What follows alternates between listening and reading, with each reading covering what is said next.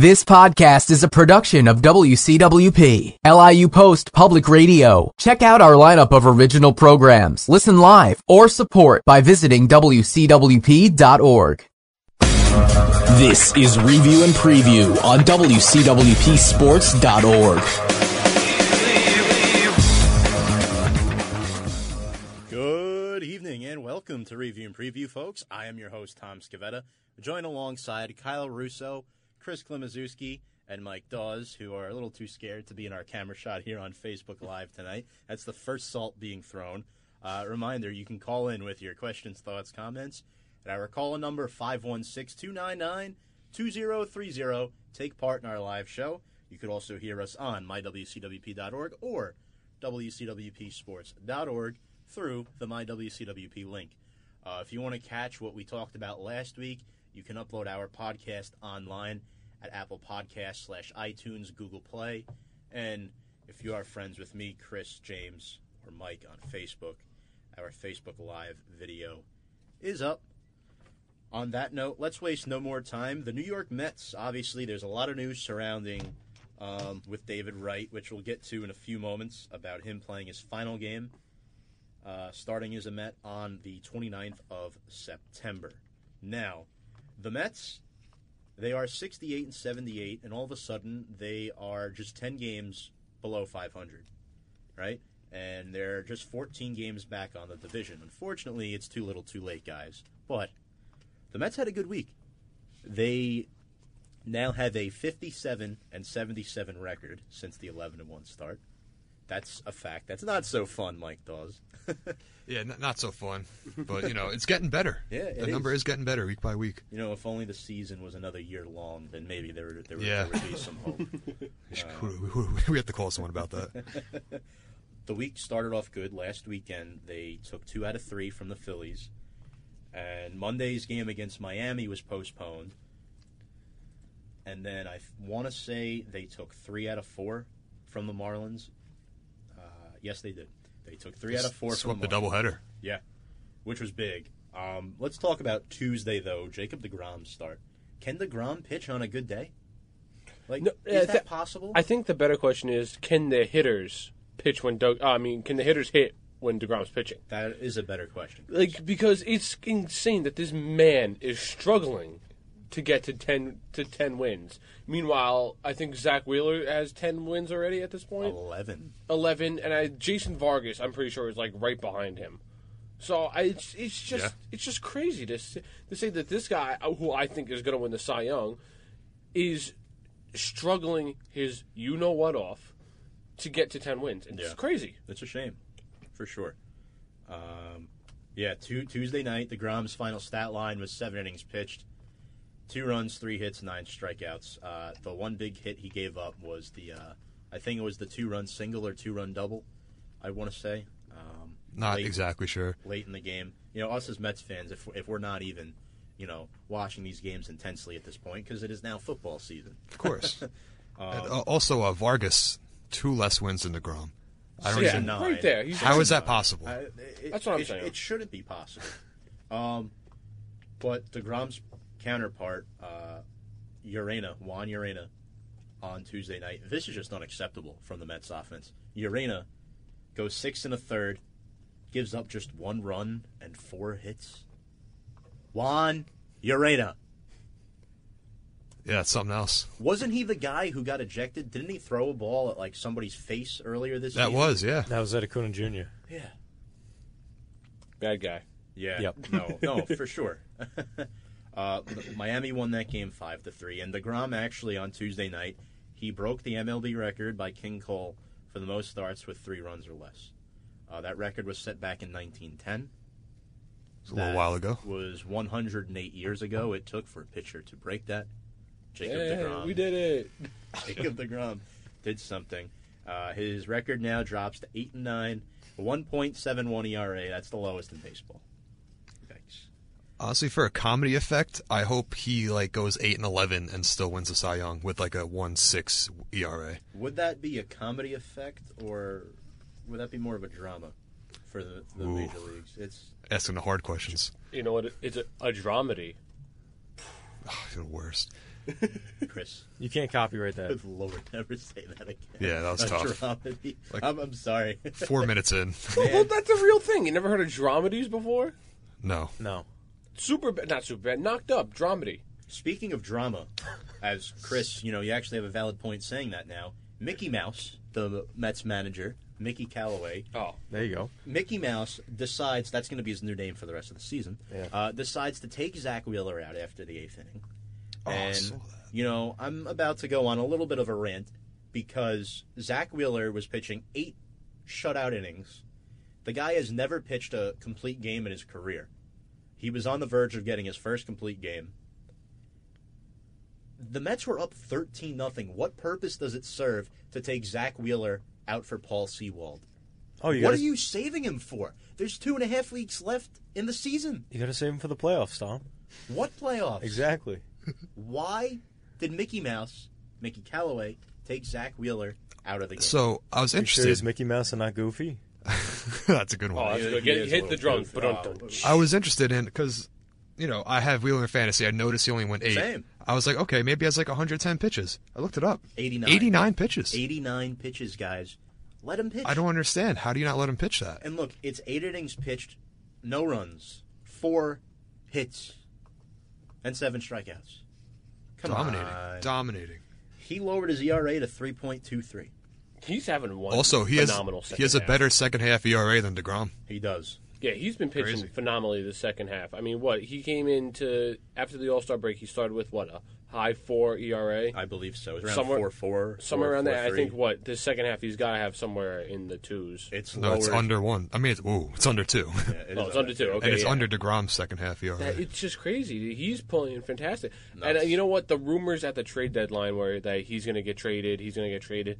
And I wasn't opposed. I wasn't opposed to him being, being traded because I wanted. I wanted to get something in, in back. But now that we're seeing how he's pitching, I can't wait for to see him, Syndergaard, and uh, Degrom come out in 2019. Oh, yeah. absolutely. It'll Be real steamy. Classic Mets fan. Just can't wait till next year, and then you know, Well, you know, it's can't wait till next year until, you know, you're sitting here 40 years late, 40 years later, and, you know, that that may that may last a while. Uh, but on Wednesday, Jay Bruce hit a grand slam, which is a great sign. You know, he got he's gotten his bat going since coming off the DL after having a dreadful first half of the season. Uh, Rosario is beginning to develop into a real nice player. Uh, a three-run dinger, and he's showing flashes of power. He doesn't really strike you as a power hitter, Chris, but he definitely is a good contact player. Mike, I mean, Mike and Chris, what do you think of Amed Rosario? I mean, at 22 years old, what is the future? Is he the future shortstop for this team? I think he might be. uh, well, they better hope so because they've been banking on him for a while, and I mean, this second half performance, it's it's been good. So, moving forward, I think, yeah, I mean, maybe. I mean, I would, he's got to be the future shortstop. What I else mean, are they going to do? I mean, with with Mets fans and me, my, Mike, Tom, you, and other people who we know, Mets fans, it's just hope year in and year out. It's never like, okay, we know who we have. No, it's hope this, hope that. So yeah, we gotta hope that Amed Rosario is our shortstop of the future. I mean, he's sure looking like it the second half of the season. Tom, like you said, mm-hmm. he's been in, he's been making contact. He's shown a little power. We all knew that he was going to have a good glove coming into this season. We all knew he was going to be fast. So mm-hmm. that's that that we're not worried about that. It was the hitting and the power and all that kind of stuff. And he's been proved. He didn't show it in the second half. I think he batted what like 240 or something like that, 230. Yeah. And now he's he rose that up to like 260 something right now, which is fantastic. So, I mean, I really hope he does pan out in the future because he was the, he was at one point last year the number one ranked prospect. So Oh, absolutely. Um, guys, you know, we're sitting here and we're talking about the Grom. We're talking about Zach Wheeler. Um, and we're talking about Amed Rosario. Dom Smith even hit a home run the other night. Dom Smith, his average is up to 220. That's when you know everyone's hitting. Dom Smith. Wow. Remember, actually remember when Dom Smith hit cleanup one game? I do. yeah. When he had one RBI. You know, he's a big RBI guy. He had one yeah, what a RBI. big RBI guy. I won't forget that Arizona game where he caught that ball first and went under the legs and dropped it. that, I- that was that was bad. Was was that at Citi Field? No, it was in Arizona. Arizona. I, I might. Uh, it was the series that I was at. I don't think it was that specified game, but anyway, uh, yeah. And then you know, Jeff McNeil being promoted through 48 games as a Met. Jeff McNeil is hitting 345. He looks legit. Love it. I love McNeil. I mean, there wasn't any buzz around him coming into the season. He wasn't on on our top thirty list at all. But this guy's he blew he blew the doors off in uh, double and triple A this year, hitting over three hundred in both of them. And he was definitely deserved the promotion to the big leagues, and he's proven himself right now at the major league level. I mean, during back in like May when I had, um, I'll also even say back in June when I had all lost hope for the Mets this season. I knew we weren't going to make it pat, at that point. Yeah. So I look at free agents. I'm like, oh, who can we sign? Who can we sign? I wasn't really liking it. I mean, we saw. I mean, we all know Manny Machado is going to be out there, so I mean, we can we hope for the Mach- Machado. But Jeff McNeil has been playing phenomenal baseball the second half of the season, and he's gonna. I he should be the sec, he should be the starting second baseman next year, along with uh, Peter Alonso at first and uh, Rosario at short, Rosario at short, and And- some someone at third. probably Todd Frazier. Yeah, you got him under contract for another year. Yeah, I mean, you, you might as Ma- well. cro- fingers crossed for Manny Machado. Look, I, I don't stop it. I don't. I'm not against Todd Frazier starting at third next year, as long as everybody else is hitting in that in that infield, so that Frazier, you know, you're gonna get somewhere between 210 and 250 for for Todd Frazier. I think every Met fan knows that. Uh, but Frazier, you know, he's been hitting well as of late. I remember when Frazier was pissed at himself. You know, he gets on himself a lot. Uh, Like, let, let's be realistic here. He's not a great major league hitter but he's not an awful hitter either. He has a decent swing. It's just a lot of a big part of it was luck back in July. To be completely honest, I mean he just was not lucky um, with a lot of the um, contact he was making off the bat. But the other night he hits a home run. Michael Conforto hits a home run. Him and Conforto went back to back in the ninth inning. That was a ninth inning comeback for this Mets team. Yeah, Conforto to the tie, Frazier to win. It was awesome. And don't forget, Steven Matz hit a home run that night. Two run shot. That was a good game. Yeah. Um, I don't think that that was definitely not his first career home run. He he No, hit, he hit a, yeah. he's hit at least one other. Um, but yeah, that was very interesting. And then Vargas, Huh. Vargas, six innings pitched, two runs, three hits. Vargas, how? Unbelievable. Jason Vargas. This was in Game Two of the Thursday doubleheader. I put a little smiley face on the script. Then the fact that Jason Vargas has gotten his ERA down to six point four seven. Yes. Let's get let's get the parade going now. Yeah. Let's get some balloons. Get the confetti. up in here. Yeah, you know.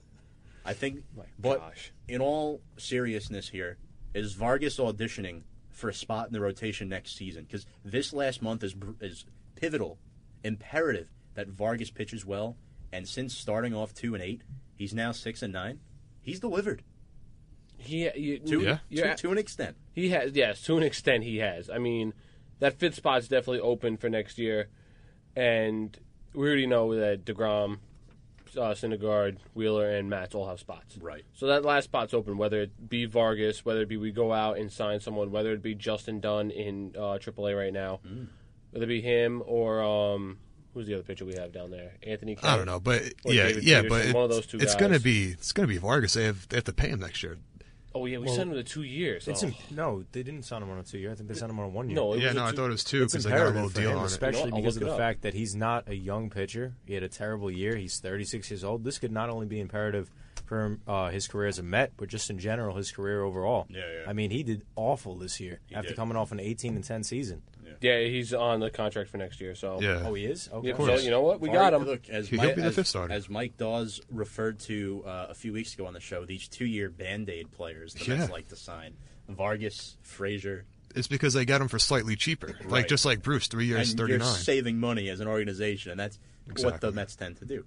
Uh, anyway, uh, the big news: David Wright uh, comes out yesterday, officially announces that his last start as a Met will be on September 29th, and he requested to start this game with Jose Reyes on the left side of the infield. That request was approved, uh, and Wright will retire at the end of the season. What are your thoughts on David Wright? And I want to hear from you guys. I'm not your, crying, you're best, crying. Your your best memory of David Wright. Mike, you Oh, wanna for first? me, So it's- I gotta, I gotta wipe my tears. It's So, the uh it's it's later than you'd think, but 2015 when he hit that home run in the World Series and the place was rocking for the captain. That was the Mets that was the Mets chance to get him a ring. They didn't do it. I might have cried, but I mean, that home run, that place was going crazy. Joe Buck had a good call, which helps out the play, and it was that, that, that's the David Wright moment I think of first, but there's so many. I mean, yeah, I think of uh, that one in particular as well. I mean, there's two that come to mind, and I'm pretty sure they, Mike, you thought of them well as well. When uh, David Wright made the diving one-handed catch, Of course, in San Diego. Sandy, that was a beautiful. And his when he returned, what was it in Philly or Philly when he hit that thing to the moon. bro? Oh, my When he gosh. returned, he's, he's can't come He back in that. 2015, and he Chills, dominated that goosebumps. home run.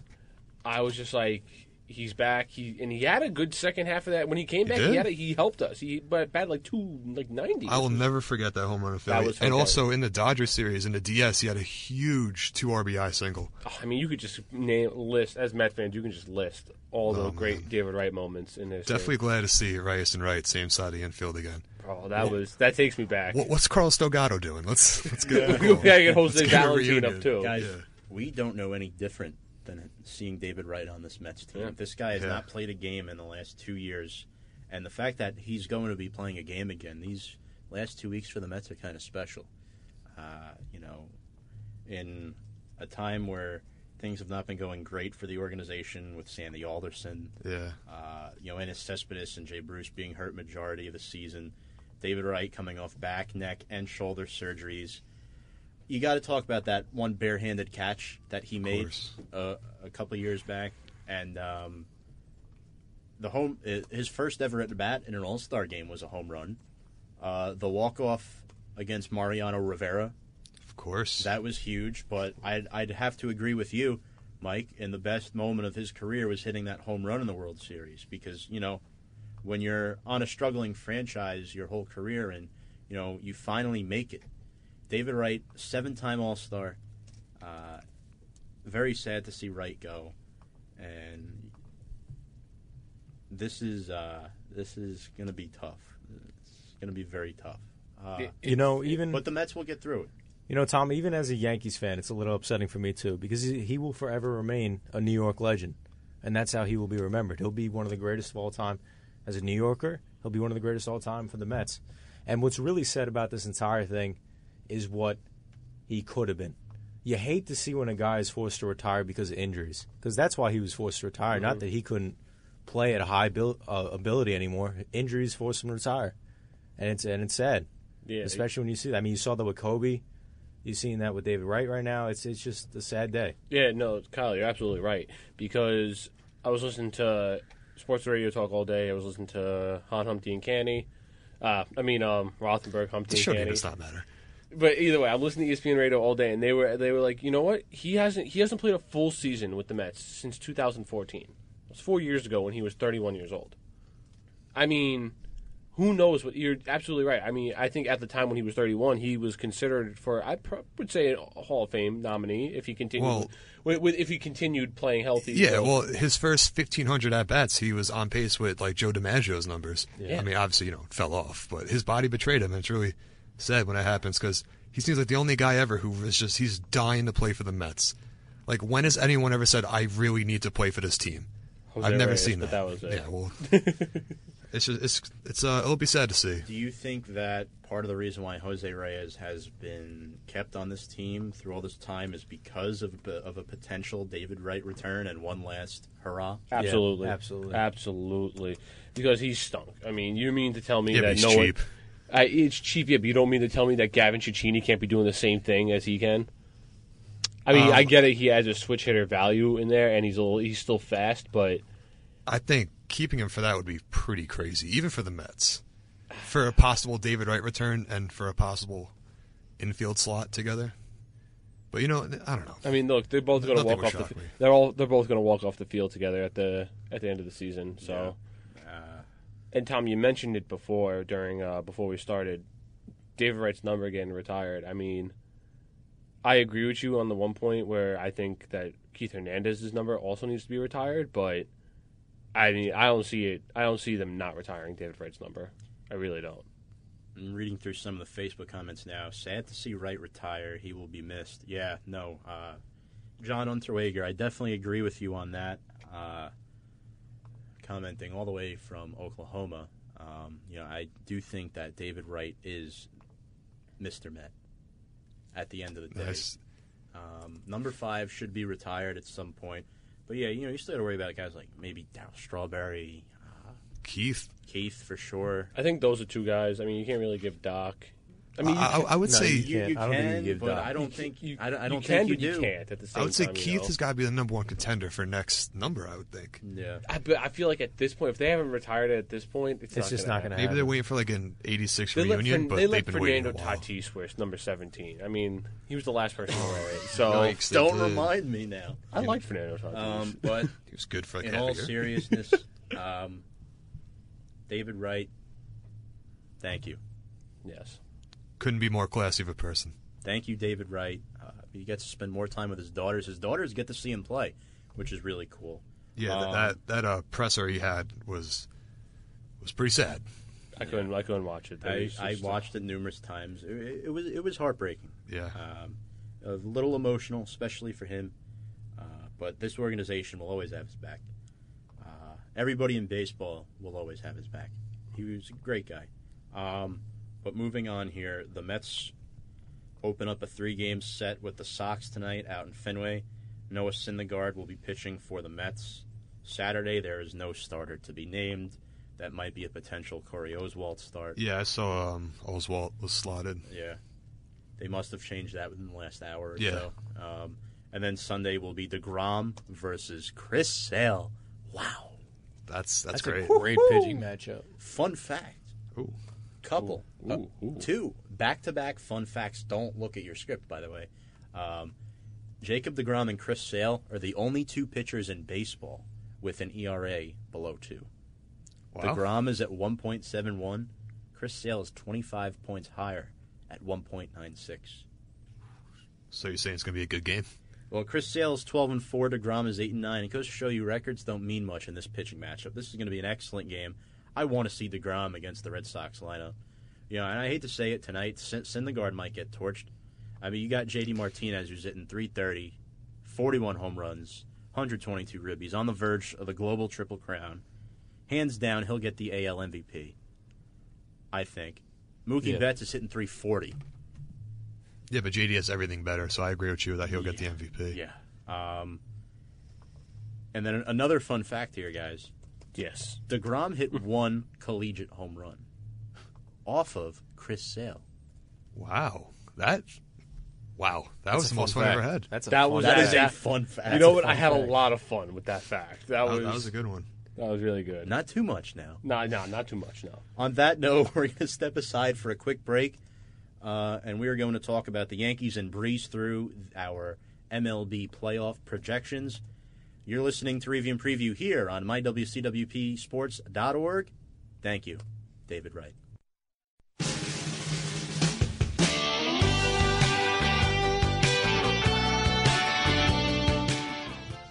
Welcome back to Review and Preview, folks. I am your host, Tom Scavetta, joined alongside Kyle Russo playing the tunes, Mike Dawes, and Chris Klimaszewski.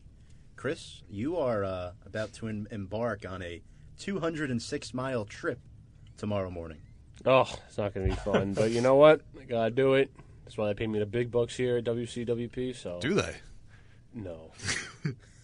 they pay me in T-shirts though. I get a cool T-shirt. So. On that note, um, you can listen to us live tonight on mywcwp.org or wcwpsports.org. Call in 516 299 2030. We are scheduling one caller later with our co host, James Montefusco. Let's get to the Yankees. Um, they are 90 and 56. They really struggled this past week. Um, they are 10 and a half games back of the Red Sox. And Kyle, this is a sign of concern for sure. Yeah, Tom. It's just it's just really depressing. You know, from where this team stood off, you know, possibly becoming one of the first teams ever to uh, hit more than 264 home runs. Uh, Seattle, back in '97, was the first team to ever do that. We thought this team was very capable of doing it. They've been stricken by injury all year long, whether it was Judge, Sanchez, Didi, Torres. You had pitchers down. Then after the All Star break, it just it just seemed like nobody could hit, uh, pitch the ball. Severino again. Every week I'm saying this. Went from a Cy Young candidate to absolute garbage. Worst pitcher in the league since All Star break. CC got hurt a little bit. Tanaka has been okay. What's Severino's Happens in- ERA? Like eight? Since Since the All Star break? break, it's got to be. It's got to be. I'll It's- look it it's- up. It's awful. I think it's over seven five. It's it's just awful, Tom. But Kyle, as you were about to say, Happ uh, is undefeated as a Yankee. Only bright spot. Only reason why we're still in this right now and not already locked up to go to Oakland. Yeah. Um, look, it's been a combination of things. The starting pitching, the bullpen, the hitting has been really hit or miss. Uh, the Yankees are uh, probably not going to break the home run record for home Nope. runs as a team in a season. They are currently the number to beat is 264 by the Mariners, set back in 97. The Yankees are at 234 with less than 20 games to go. So they need to hit Two home runs. a game. 31 home runs That ain't happening. in these last 16 games. That's not happening. That would be aggressive. It's a lot of home runs. Well, they only hit six home runs this week, if I'm not mistaken. Yeah. Uh, It's really a shame. You know, Judge has been activated off the disabled list, which is excellent news for Yankee fans, but Has not swung. he yet. will not be hitting. He will be serving as a pinch runner and or defensive replacement. Thoughts, Kyle? It really, Chris. We were talking about it last week when uh, you were talking about the value of Judge to the team. Not that you were questioning it, but how you were talking about the one through nine lineup in the beginning. The fact that they're using Judge to pinch run just shows you how valuable this guy is to the team. I mean, you got to remember, this guy's 270 pounds and six seven. He's pinch running the bases. That's how valuable he is to this team.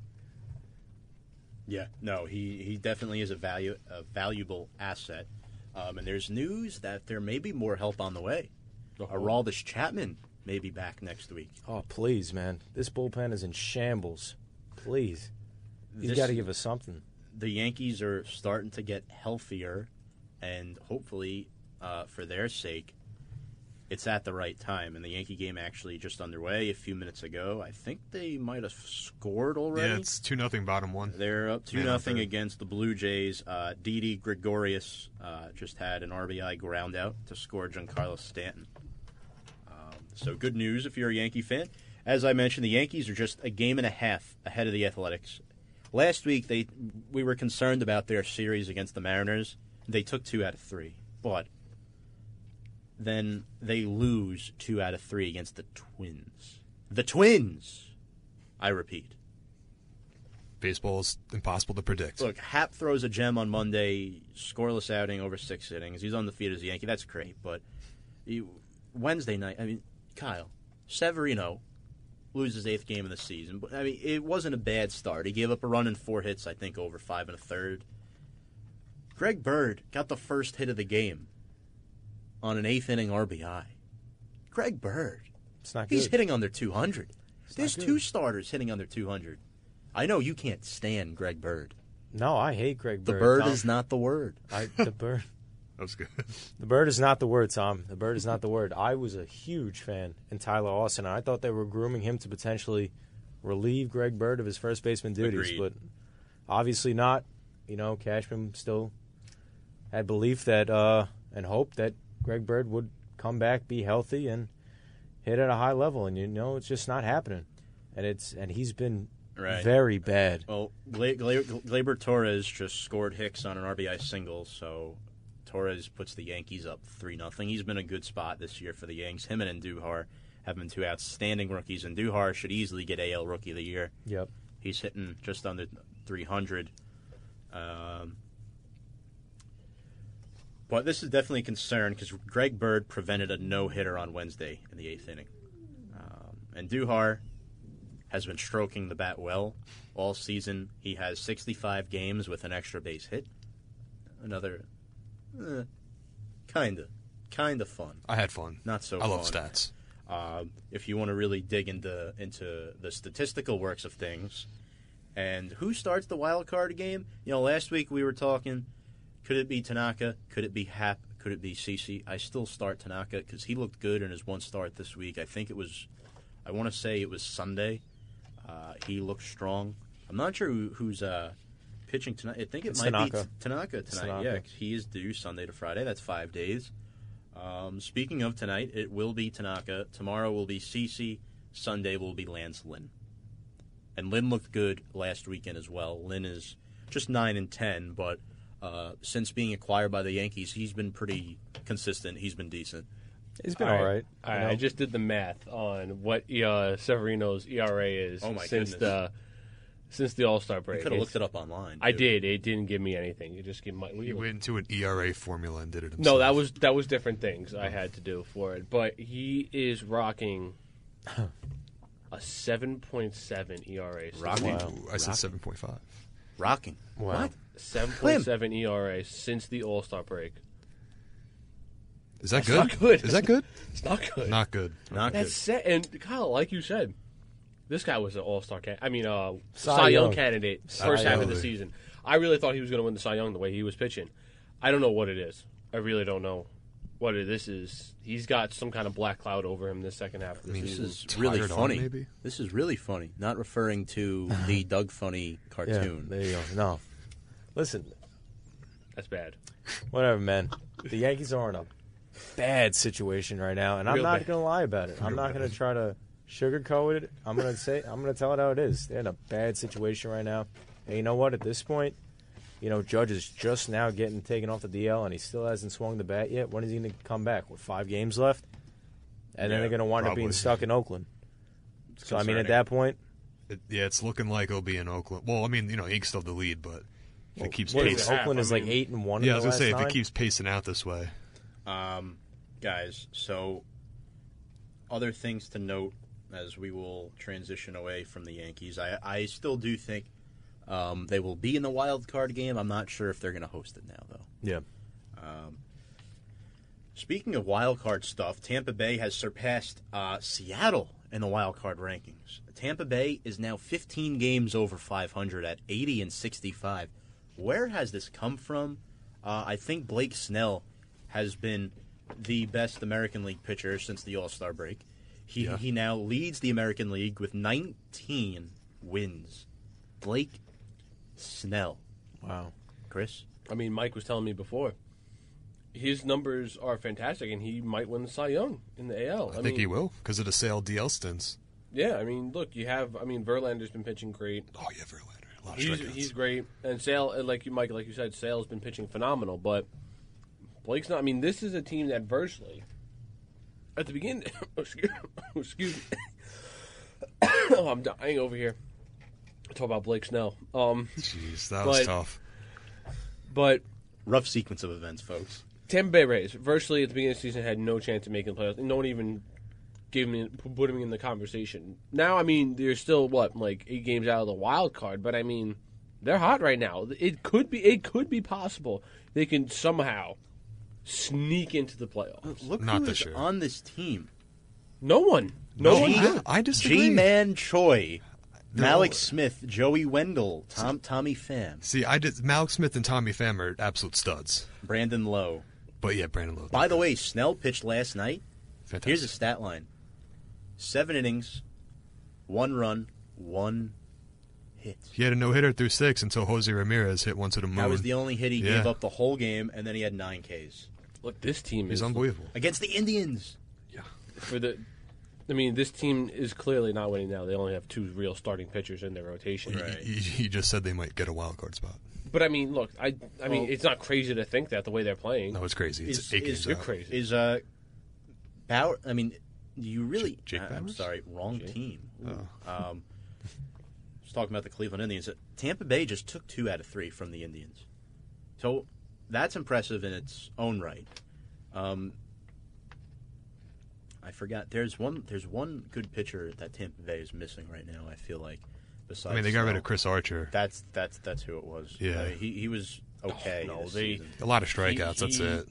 The Rays straight robbed the Pirates in that Yeah. trade. I agree. They got Glasnow. Glasnow, Can't remember the other guy, but the outfielder. Why can't I? Austin Meadows, Austin Meadows. Yeah.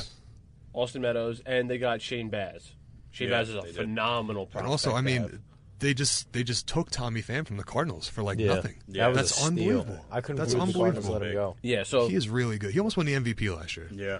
so look, this team isn't set up for this year, but next year If they Well, can get more arms in the st- they'll rotation. have they'll have a rotation of Snell, Glasnow. They have Brent Honeywell coming up, Brendan McKay going to come up as well, prob- most likely. Oh yeah, that So was one of their top picks. They, they have two guys right now. That, those are the one two right in their rotation. but they Kevin Cash loves his opener starter where he goes an inning or two, So like Keller. three team race in the AL East next year. it's looking I like think that. so. Right I hope not. So I mean, you, you know, but- I hope not. I mean, Boston's enough for me right now. Well, Boston was the first team to clinch a playoff berth on Tuesday night. They have clinched. Um, they are closing in on 100 wins. Uh, they've been. thought they already incredible. have 100. I, I th- actually, you might be right. yeah, they have 101. They have 101. That's unbelievable. They were the first team to surpass the 100 win total this year. Um, not sure if the Yankees will get there. Most likely not. It'll be close. Uh, my original prediction was 93 and 69. They'll they'll win more than 93, but uh, Yeah. I don't think I'll be too far off. Probably wins around 97, 98 maybe at this rate. Uh, but anyway, uh, the Yanks Dod- up. Oh, Yanks up 5-0. They in the are? first right now. steamy. Uh, Yeah. Luke, Luke Voit just had a two-run double. He's So, great. Five He's Yeah, playing he's been good. Um, he has been playing good. But over to the National League side now. I mean, really, it's between the NL Central and the NL West. You know, it's going to be the Braves out of the East. Uh, it's looking more and more like Colorado may uh, sneak out of the NL West on top, and then the Dodgers are just a game and a half back of them. And then, and then the D-backs are starting to fall off. They've lost Yeah. five of their last seven. They're just seventy-seven and seventy now. You know, Chris was right. I forget who it was. It was you or Chris just said the Diamondbacks.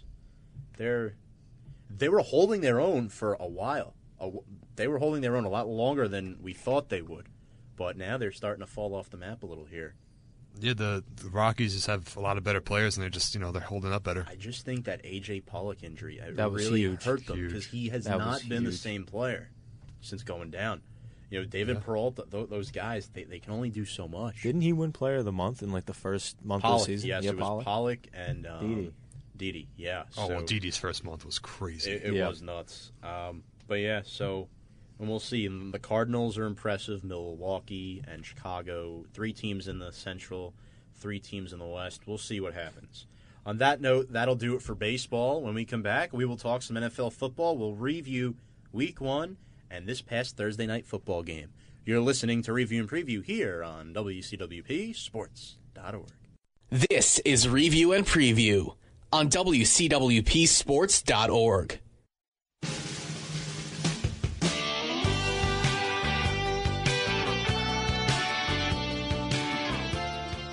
Good evening and welcome back to Review and Preview, folks. I am your host, Tom Scavetta, joined alongside Mike Dawes, Chris Klimaszewski, and Kyle Russo. Harder than ever. Yep. I, I messed up on that one. I messed. I had the song all linked right, up and everything. Now, let's get to some NFL football. We're going to talk a few things here. A couple of injuries just in. Um, Joe Mixon, Cincinnati Bengals running back. The Bengals did beat the Ravens last night, 34 23. Bengals are the first team to win two games this season. They are 2 0. Uh, Joe Mixon will undergo a scope on his knee, so arthroscopic surgery on his knee. Kyle, you're saying Mixon may miss about two weeks. About two weeks. So that sounds about right, and Giovani Bernard will have to pick up the slack. Um, but they are 2 0. Josh Sitton, the Miami Dolphins offensive lineman, is now out for the season, out for the count. That's big. Big. And the Dolphins are playing the Jets this weekend, so you guys may uh, Get some. be a little excited about You know, McLendon and Williams, they may get some uh, pressure up front. Damn straight. Damn say. straight you are, Chris. That's Clinton. all I gotta say about the Jets because I'm still in, still Hype happy. mode. Yeah. yeah, glee mode. We're that- getting there. We're getting That getting the there. Jets played that good. You're rocking your green plain tee tonight. I am Looking terrible. playing green. the, the playing green tees. Yeah, there you go. I got it. no, you didn't. Uh, because the band. Oh, Yeah. Um, yeah, but uh, I'm the opposite type of Jeff fan. I'm not, you know, I'm not like going to the moon like he is. Right, Uh, you're you not too optimistic No, about it's it. week 'cause one, you know. it's one game. No, I Ryan, understand Ryan that Fitzpatrick as beat the. Saints on Sunday. No, I understand. I'm not that way, but I was just like, I, you haven't seen the the Jets play this good in a long time. So like, that's what I'm more. Like I'm realistic. I'm not like I'm not saying, hey, we're gonna go out and beat uh, the Saints, the the Patriots, tw- sweep the Patriots this year. Yeah, I'm also realistic. I bought AFC Championship game tickets, not Super Bowl tickets. that that is That's pretty the most realistic thing ever. No, but like the Jets, they look good. I mean, No, it was a good game. Mike, when, when, when was the, when was the last time we've seen the Jets play that good? Uh, 2010. Yeah, exactly. So it's been it's been eight years. So let me bask in the moment. Still, Right. Yeah. Well. Well, yeah. no, I, I- I don't like that because they're just they're not going to win 48-17 every week. In case you didn't notice. I mean, Yeah. We're not? Part of it was a defensive touchdown and a special teams touchdown, which we'll get to them in a few minutes. Uh, other injuries: Ben Roethlisberger is questionable this week Always against Kansas. City. This is- Uh, that's why you avoid him in fantasy every year. Marcus Peters got fined thirteen thousand for Doing the a Marshawn Lynch. touchdown Marshawn celebration. worth it. It was so cool. that's Um, worth that's so- worth thirteen. That's worth it. Ba- change. ba- basically, what happened was um, Marcus Peters paid tribute to Marshawn Lynch during his backward dive into the end zone on a pick six in Monday night's victory over the Raiders. Uh, the Rams corner must now pay out of his pocket. Um, NFL insider Ian Rapoport said he was fined thirteen thousand for grabbing his crotch during the Nice. touchdown celebration. Classic. Um, yeah, you know, it's Peters' re- response to ESPN's Lindsey Thiry. Uh, yeah, it's a lot of money, but it was worth it. That is Definitely the greatest worth it. response That's ever. awesome. That's the best response. that was a hundred. Honestly, if I was a pro player like that, I'd be like same same thing. I'm like, just take don't it out. It's fine. Also, grand. other players find uh, Demarcus Lawrence of the Cowboys and also another Ram, Aaron Donald, were fined twenty thousand each for their fouls on the hits of quarterbacks, and then Bengals safety Shawn Williams, who was who was ejected in Week One, over ten thousand for his hit on Andrew Luck. You know, you're talking about all these defensive players now with the new helmet rule against quarterbacks. Is there a way to you know to tackle a quarterback? I mean, you know, you, you can't because hold on, the Colts Bengals game. Somebody Williams- got ejected. Yeah, Shawn, Shawn Williams, Williams got ejected. Did get ejected. But that was a- that was a bad hit, Luck, But That was a bad hit. It was. a- Andy Dalton wasn't getting the same calls. The the Colts were dinging him too. They were dinging him up, and Yeah. Dalton was not given that same courtesy as Andrew Luck. I think the difference was he was already Luck was basically already on the ground, and Shawn Williams came diving at him head first. I think it was a helmet on helmet type of contact, Right. and Luck wound up slamming his head into the ground. And then um, Shawn Williams' backup returned the fumble for the game-winning touchdown. I can't even pronounce his last name, number forty-two. Yeah, I love him because he cashed in my bet. So Yeah. don't know his name, but good for him. Fejedelem, something like that. Sure. Oh, out. another thing, Tom. Before we start getting into the real grit and grind of football, real quick, another find that just came up. I saw today. Ereck Flowers and Ngakoue. Ereck Flowers got fined uh, ten plus thousand dollars for, For uh, kicking, for kicking, and uh, Ngakoue got f- uh, fined for face mask, ten grand. It's just you know, Ereck Flowers is the worst player in football. yes, he stinks. Honestly, when I was watching a game, he is out of shape. he's, he's just He does not bad. give effort, Mike. Yeah, He's I mean, bad. he's a uh, flower. it was just so funny. The first two plays, he got flagged. that was the greatest way to. I hope was the Giants start Riley Dixon at right tackle on Sunday, just to slap Flowers in well, the face. I was uh, Because at least Dixon yeah. won't trip people. You know what I'm saying? I was on the old internet, and apparently, uh, you don't have to guarantee contracts if you sign people week two, so they could just bring in any tackle they want, try him out, and Which get Flowers they signed the guy. Um, they signed the massive tackle off the practice squad in a move that resulted in the release of practice squad linebacker Cal- Calvin Munson. Calvin Munson. Yeah. Um, I want to. Tr- I think his name Didn't, is he, Brian. didn't Munson start for you guys? like- like, and it makes no It's sense. like Brian Michael. Look, it makes no sen- sense for us to cut Munson because yes, Chris, he did start last year, So smart. and um, I don't agree with the cutting of Munson. The Giants are really just doing everyone dirty who was part of the Reese era. Uh, you know, I wouldn't blame it on an undrafted rookie from San Diego State who played one season. The one thing that I don't get about this entire thing is that is Ereck Flowers that much better than Chad Wheeler to start him over? I mean, like, is I, Good I said that wrong. Is Chad Wheeler so bad that Ereck Flowers got the starting right tackle job over You him. know, I think it's just the money effect at this point because what you're paying him. He was a first round draft pick. Too yeah, much, Chris. yeah, he gets Too much. slotted for whatever Yeah, pick selection He's, he he's got. got like a four and a half. I think he's getting paid this And- Yeah, exactly. So you're gonna let that sit on And your bench? also- I But mean- still, I mean, the yeah, whole I know, I know, I know what you're saying the though. whole but team, Yeah. fan base, even the team hates him. and you said uh, they, they don't like anyone from the receiver, but they they keep giving this guy chances. This, his, his name is um, he's still not officially on the practice squad. It's like yet. Brian Malik or Brian Michael. Uh, it's it's it's a weird way to spell his last name, but yeah, Uh, the yeah, I can't find his name, but that he was from the he was from the Detroit Lions. yep. Um, and let's get to some of those NFL games before we get to the Giants and the Jets. Miami surprisingly upset Tennessee, twenty-seven to twenty. That was a gross game. It was a gross game. Uh, how, how do you Four give hours up and delays. twenty-seven point? Yeah, yeah. yeah, the game ended at eight o'clock. They kicked off at one. 27 points um, for the Dolphins. I, I mean, Mike, uh, I'll give I'll give you this game here. Uh, both teams scored 17 points in the fourth quarter. This was a second half game. Obviously, it was delayed multiple times. Uh, Tannehill did not look bad, but Blaine Gabbert did. um, I trying to remember what happened to Mariota. Um, I think he got hurt early on Yeah, uh, or they might have taken him out for in a, because Mar- Mariota threw two picks early He did, in that game, and they could not run the ball at all. Derrick No. Henry could not get started. ten for twenty six. Yeah, and if, and they got that crucial injury to Delanie Walker that game. That was just nightmare. He's for done. The, He's done for the the year. Mm-hmm. season. IR, yeah, So nightmare game for Tennessee. I'm guessing Luke Stocker is now the starting tight end for the Tennessee Titans moving forward. No idea who that is, but Which yeah, probably. Mi- Miami had everything going for them. Frank Gore had nine carries for 61 yards.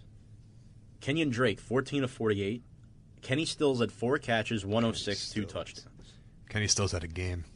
So, Mike, great game for Miami. They improved to 1 0.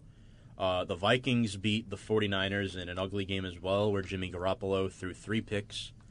They still had a chance to win it late, but he threw his third pick to Harrison Smith to end the game.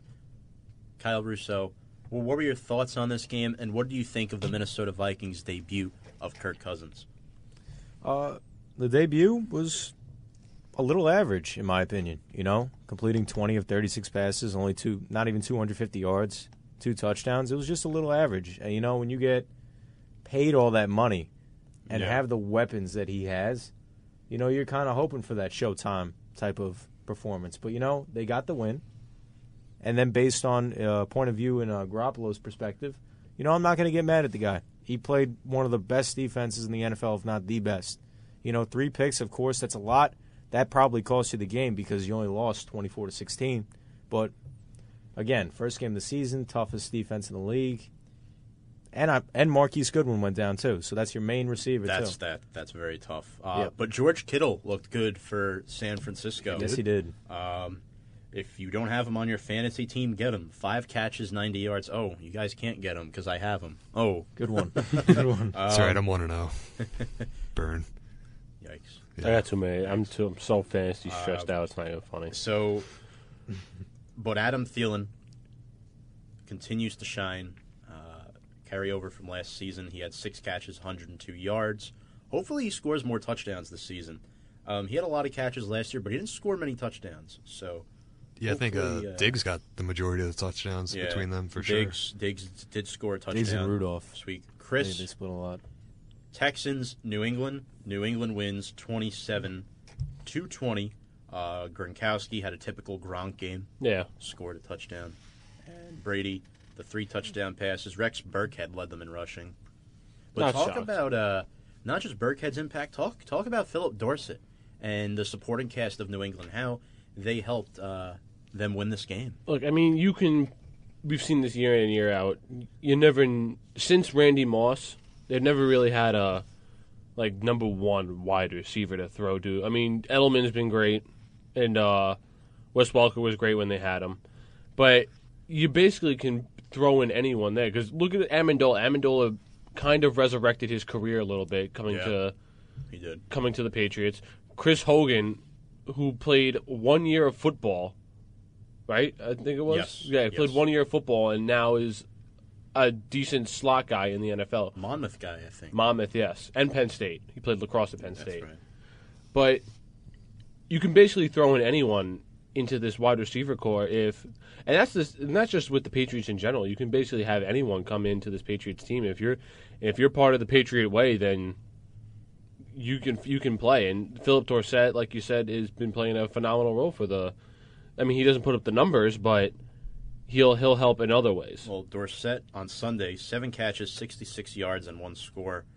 Um, Hogan actually just had one catch for 11 yards, so it's really an equal distribution of the ball Yeah. for New England without Edelman right now. Uh, Gronk is obviously the number one guy on that offense. Yeah, I was gonna say what allows them to just rotate is their just endless supply of catching backs out of the backfield, and That too, probably the greatest tight end ever played football.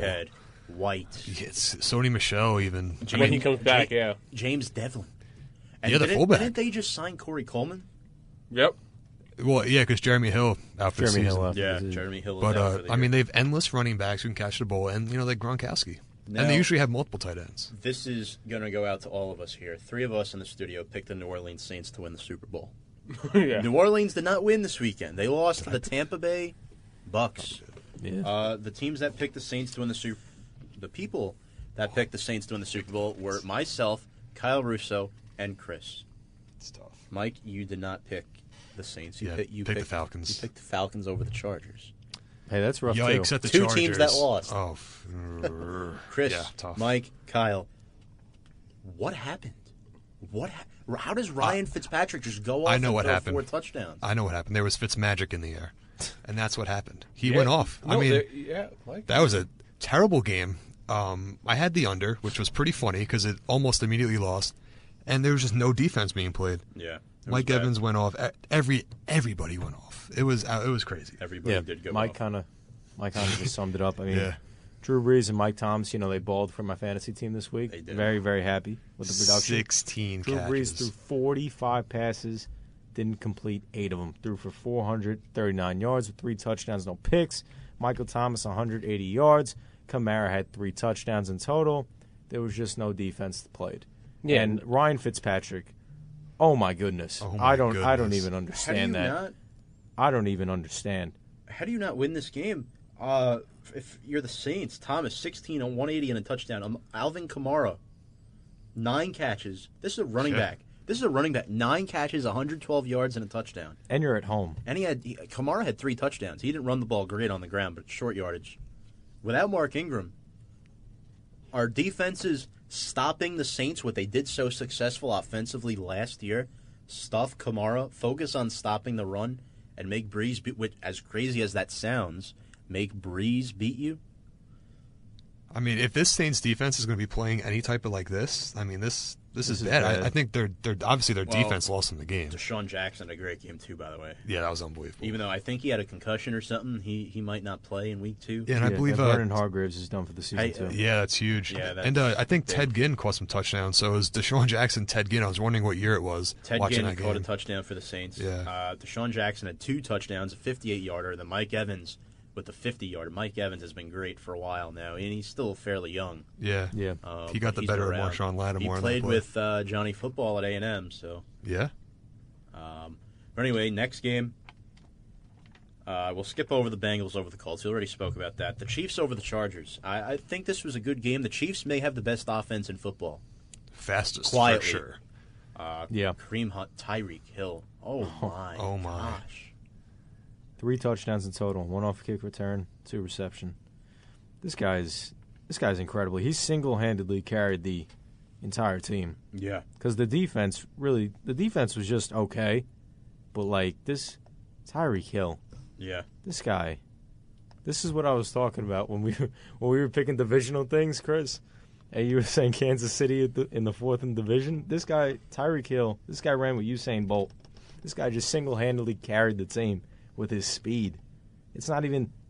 He just outruns everybody on the football field. Yeah, yeah. That's oh crazy. God. That's it. no, Seven he's catches, That's- that's just 169. He's something else. touchdowns. And Mahomes got an arm. He ha- he Yeah. has an arm. And this then kid Hill, can play. Hill, Hill also returned the punt for a touchdown as well. Hill had a 91 yeah, yard. early in the game. Hill had a 91 yard punt return for a touchdown. He had a 58 yard touchdown reception. And an all-purpose yard. I, I'm pretty sure he had close to 300 all-purpose yards in this game. And Travis Kelce had one catch for six yards. And and and what's crazy? Yeah, that That's crazy. Pat Mahomes, Yeah, the guy who sat behind Alex Smith last year, which is probably the best thing that could have happened to him, yeah. comes in and throws four touchdowns. And Kareem Hunt was fairly quiet in this game. He didn't do much. He didn't have to do much because of Pat Mahomes and that offensive line. Kansas City has a lot of big dogs, as Chris would say, up front, and Pat Mahomes really showed good some good flashes. I really liked what he did Sunday. Uh, can Pat Mahomes lead this team to the playoffs this year? Is this is is, is this possible? Yes. Yeah, I think they could. They're definitely a contender for that, like first or second wild card spot. I do think even with the Chargers loss, I still think I'd still consider it's their them- division yeah, because of the talent. Is I mean, Rivers unbelievable. threw for 400. I mean, Rivers is going to give you a good game. Uh, Melvin Gordon had over 100 receiving yards. and there was also no Joey Bosa in this game. There was not Joey Bosa. So Yeah, so that's a big factor. And I mean, look, I'm still not a fan of Mahomes. He definitely proved me wrong. Week one, he had a fantastic game. Obviously, right. I still not, I'm still not a fan of him. It was one game, like we all said, like we said when we talked about the Jets. So I gotta see more out of this kid Yeah, to absolutely. to yeah. Make me uh, change my mind. But I mean, look, he had a phenomenal first game. But I mean, if he keeps playing like this, your guys are absolutely right. He, I think he can lead them to the playoffs. The Mets are currently leading the Red Sox 4 nothing in the top of the third. Jay Bruce just hit a three run bomb. Nice. Did you book those World Series tickets yet, Mike? yes, of course. Pardon the interruption. No, we're, we're not referring to ESPN here, but uh, guys, we're on a roll tonight. Let's get to the Redskins. Actually, before we get to the Redskins, the Chargers brought Gates back because Hunter Henry's done for the year. Yes, it, it looked. It was awesome seeing Love him that back. move, by the way. It oh, was great seeing It was back. great. Glad he didn't retire. Um, Skins cards. As expected, the Redskins won this game. Alex Smith in his Redskin debut looked great. Alex Smith almost never turns the ball over. Chris Thompson had a day. Yeah. Oh my He goodness, he is something else. Uh, Mike, what do you think? Is, is Chris Thompson the number one option on this offense? As sad as that is to say, Even though Adrian Peterson also had a good game, I do think it's Chris Thompson just because of the versatility and you know fresher legs. He can stay on the field for more snaps, but yeah, I think I think it's Chris Thompson with a mix of Adrian Peterson and uh, I mean the Cardinals. They're they're terrible. I didn't I didn't see this bad of a performance coming. they are bad. Sam Bradford. Oh my goodness. I think his days as an NFL starting quarterback are near closed. I think uh, Josh Rosen may be starting sooner rather than later. yeah. Like I you were saying, Mike, I like the versatility that they're using with Chris Thompson because when you look at Chris Thompson, he only had five rushing attempts as a running back. Adrian Peterson had 26 Yeah. rushing attempts. Yeah, It's a good So combo. I think for back wise, they're going to go heavy with Adrian Peterson because he's kind of that downhill type of running back, power back. I don't think Chris Thompson is physically built like that. But the fact that they could have a versatile guy like that, especially when the offensive weaponry is low, it's definitely a good thing to have on their team. the Redskins have a lot of average skills players. If you go down the list, at running back, it's Adrian Peterson and Chris Thompson. At tight end, Jordan, Jordan Reed only because he gets hurt all the time. He can't stay on yeah. the field. When then, healthy, top two tight end. And then now, uh, since Vernon Davis is on the decline a little bit, Yeah. those, those are their two tight ends. That's not a bad two tight end set to have at all. And then you look at the receivers. It's Crowder. It's Doctson. It's Paul Richardson. Those Not are good. not bad skills players to have. Um, but Smith did fumble twice yeah. on Sunday. He did recover both his fumbles, but um, I think a little more chemistry with his offensive line that'll Yeah. that'll get cleared up. I'm not really too concerned, but the Cardinals may be vying with the Bills for the number one pick this year in the 2019 NFL Draft. It's I think like the that. Cardinals will be the worst team in the NFC. Yeah. Yeah. I mean, you gotta see what John. I mean, I think Rosen will see him in a week or two, without a doubt. but, uh, and I think in the NFC, the Cowboys will give a run for their money for the worst team in the NFC. Well, That's let's my get to. Dallas. That's our next game. The Panthers and the um, Cowboys. Panthers uh, lose Greg Olsen. It wouldn't be a Carolina Panthers season if Greg Olsen doesn't get hurt. It's like tradition, you know. It, it, it is true. It is true. I'm not sure their backup is. I think it's Ed Dickson still, or Ooh, maybe. That'd be cool. I mean, he's he's all right, but No, I don't think he's there anymore. No. The Indiana guy they drafted this year, Ian Thomas. That's the guy now. But- okay, yeah, Yeah. yeah. You are right.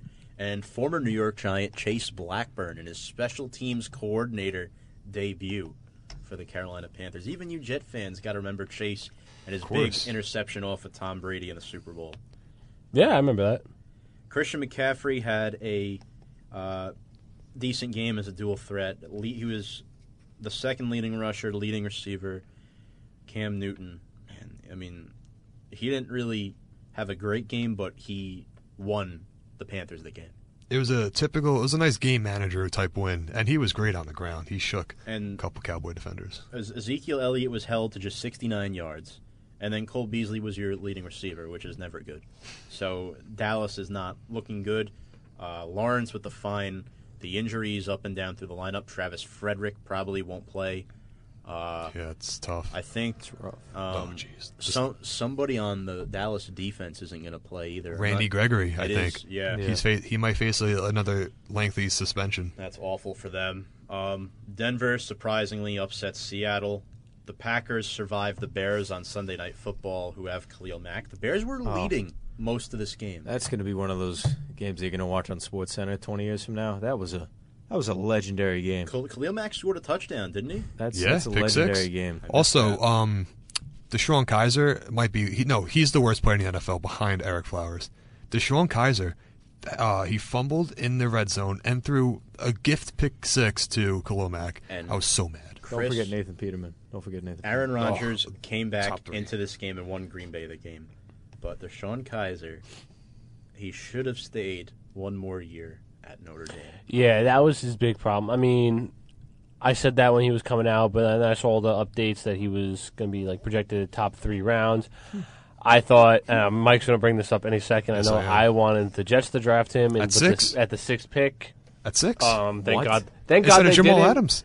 Thank God they Yeah. didn't. Look, I thought the way he played in college the year before, he played he played great football. He played, Such an idiot. and you give them a off, you give him a, a decent Jets team like they had, and I thought they would have done. I thought they would have done him justice, but clearly I would have been wrong. So thank God the Jets drafted uh, Jamal Adams instead. So not Jamal Adams. Um, Was it Leonard Williams? Leonard Jamal Williams. Adams? Yeah. Sure? No. No, it was Jamal Adams. Yeah. Jam- that was 2016. Oh yeah, Yeah, yeah. it was Jamal Adams. Yeah. Rodgers lit it up when he came back in the game. Randall Cobb had an awesome game. He's the new. Uh, I mean, Davante Adams and Randall Cobb are basically both Rodgers' number one receivers. I don't think there's one guy that you can say is the clear cut number one. I think Davante Adams is a better player at this point I agree. in his career. But uh, Allison came on and had a nice game. Uh, Ty Montgomery contributed.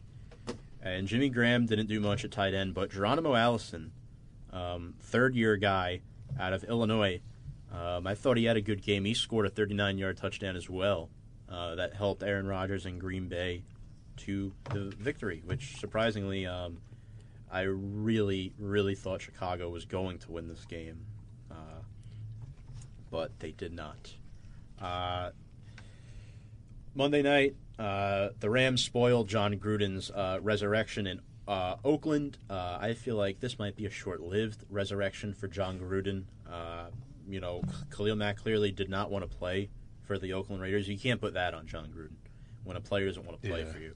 Uh, but yes, he, uh, he is the best defensive player in football.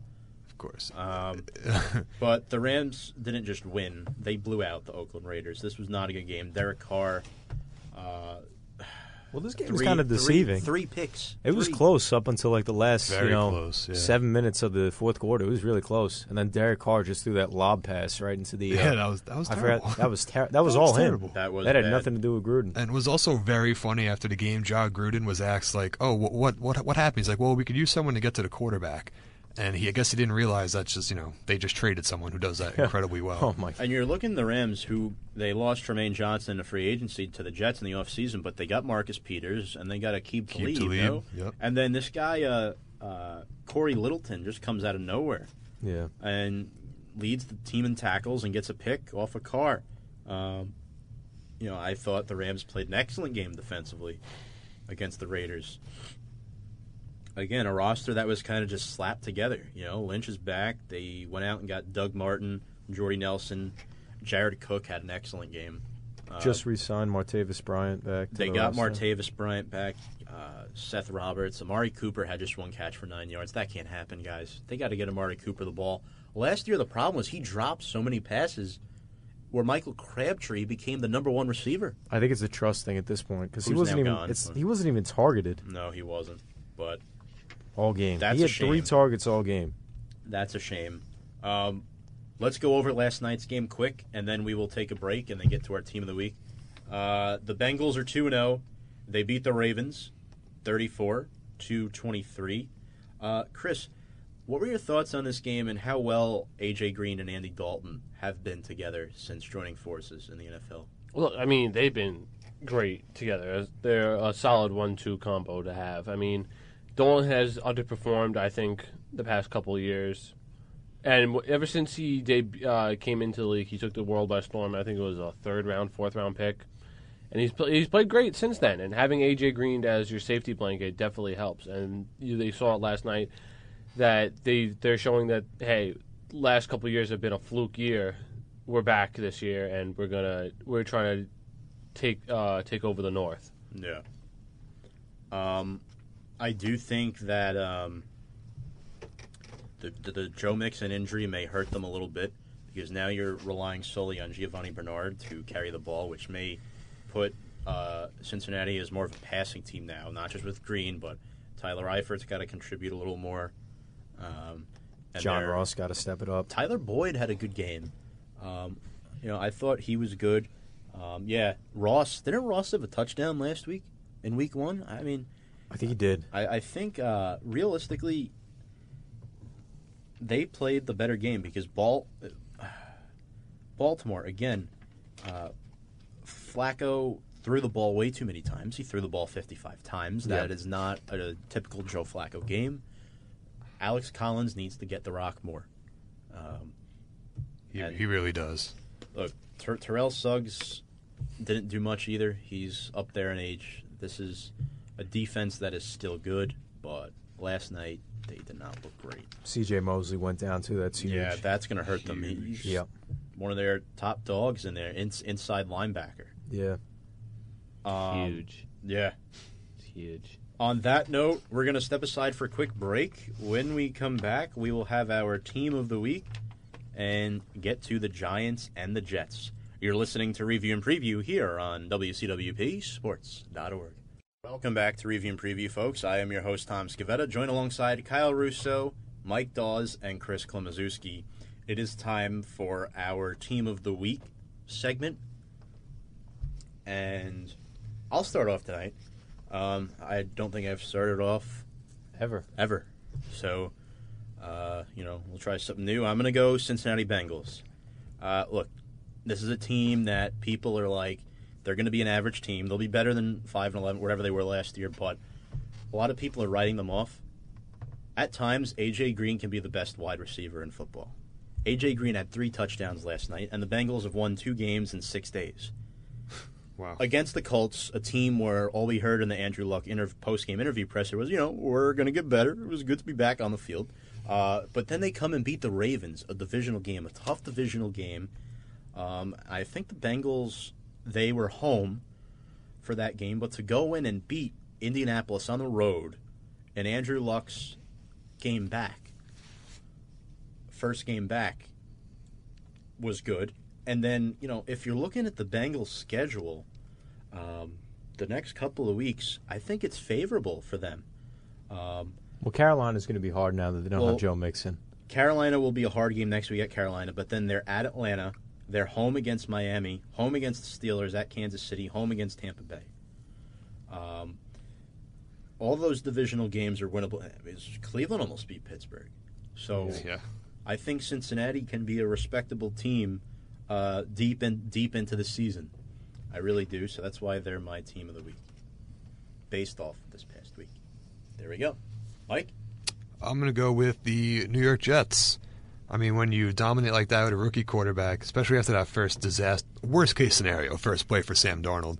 and then, You know it had to start off that way. Though, I right? mean, when he threw that, I'm like, this nightmares. I, I was like, is this Geno Smith? But I'm glad he bounced back the way he did. The defense was, you know, phenomenal. All three phases were great. Great coaching by Todd Bowles that uh, Monday. That's why team of the week because they were huge underdogs and they beat up the Detroit Lions. All right, I'll go next. I'll say, well, it, mine was the uh, Jets. Of course. But I mean, Mike, yeah, you hit it all on why they should be the team of the week. I'm going to go with the Red Sox solely because they just became the only, they're the only team in baseball to have 100 wins. They've been playing phenomenal this whole season.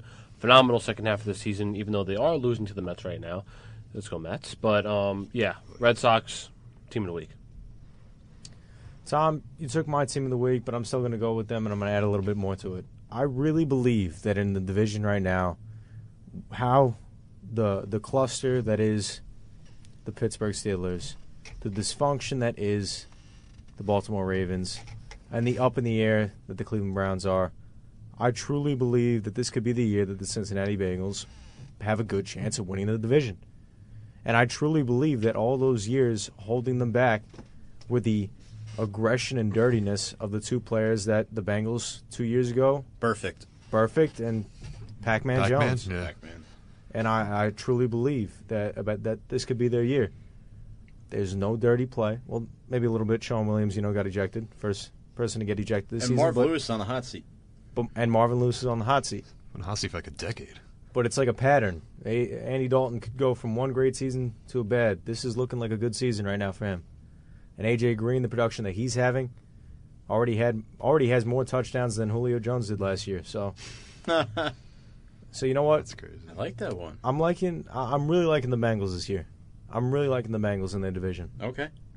I respect that. You know, it makes sense to possibly think that way because Le'Veon Bell is still holding out. Yeah. You don't know how long that's going to be. And you The know, quarterback issue with Baltimore Yeah, and Roethlisberger being hurt, and of course the Browns. and their quarterback problem. So we got two Bengals, Jets, Sox, Red Sox. Yes. Um, all right, I think Clem wins on that one. Uh, the 100 wins is definitely a monumental uh, factor there. All right, so let's get to the New York Football Giants. All right, guys, I think we kind we kind of saw this loss coming. Uh, I think there was a chance to win this game, but there was also a good chance to lose it. Um, this was a tough game at home against Jacksonville an elite de- an elite defense. I think the best in the NFL still. Uh, two top five corners, but they only lost by five points. And if you take the two point conversion away, they lose by four. And if they make the two point conversion, they lose by three. So the Giants were there most of this game where they could have just rolled over after going down 20 to 9. They continued to fight, and then Barkley broke out for a 68 yard touchdown run. And I think Barkley, besides that run, he struggled to find holes in the Jacksonville defense, but Yeah. the way he can create and change direction and be patient, his hesitation is incredible. What makes him special? You see his agility and what he's able to do. Yeah.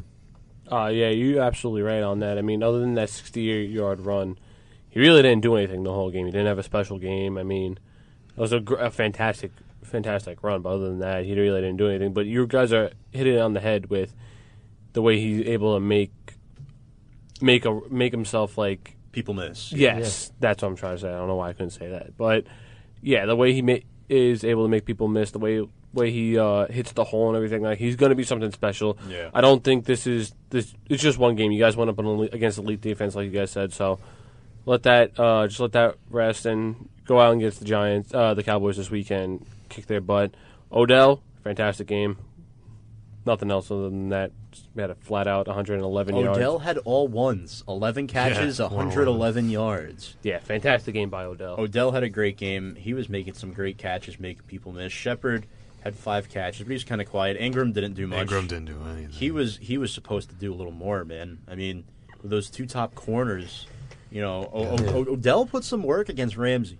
That was great, man. Yeah, it was great to And see. that remember that play where Saquon pushed in for the fir- uh, for the first down and like nailed Ramsey on the way in. Oh my god, it would have been so nice to get a win against him. It yeah, would have been so nice. Back to Barkley for a second, though. Um, he had the third most rushing yards in the league Yeah. last week. I mean, he still quietly had 18 carries for 106 yards, Yeah, which is still an excellent outing uh, on paper. But yeah, no, he definitely struggled to find holes at times with that offensive line up in front. And it all started on the first play of the season where Er- Ereck Flowers' lackluster effort. We mentioned first player in football. That is not an understatement. I will take Sean Kizer over him any day. Um, Hey. and basically, Eli, Eli Manning, if you look at his stat line, he was perfect completion percentage wise up until towards the end of the first half. He was 12, Yeah, he's- 12 yeah, 14, started out great. 14. I, I think Shurmur, the new offense, will fit him great, but his final stat line 23 of 37, 224 yards, no touchdowns, one pick, uh, the pick six to Myles Jack.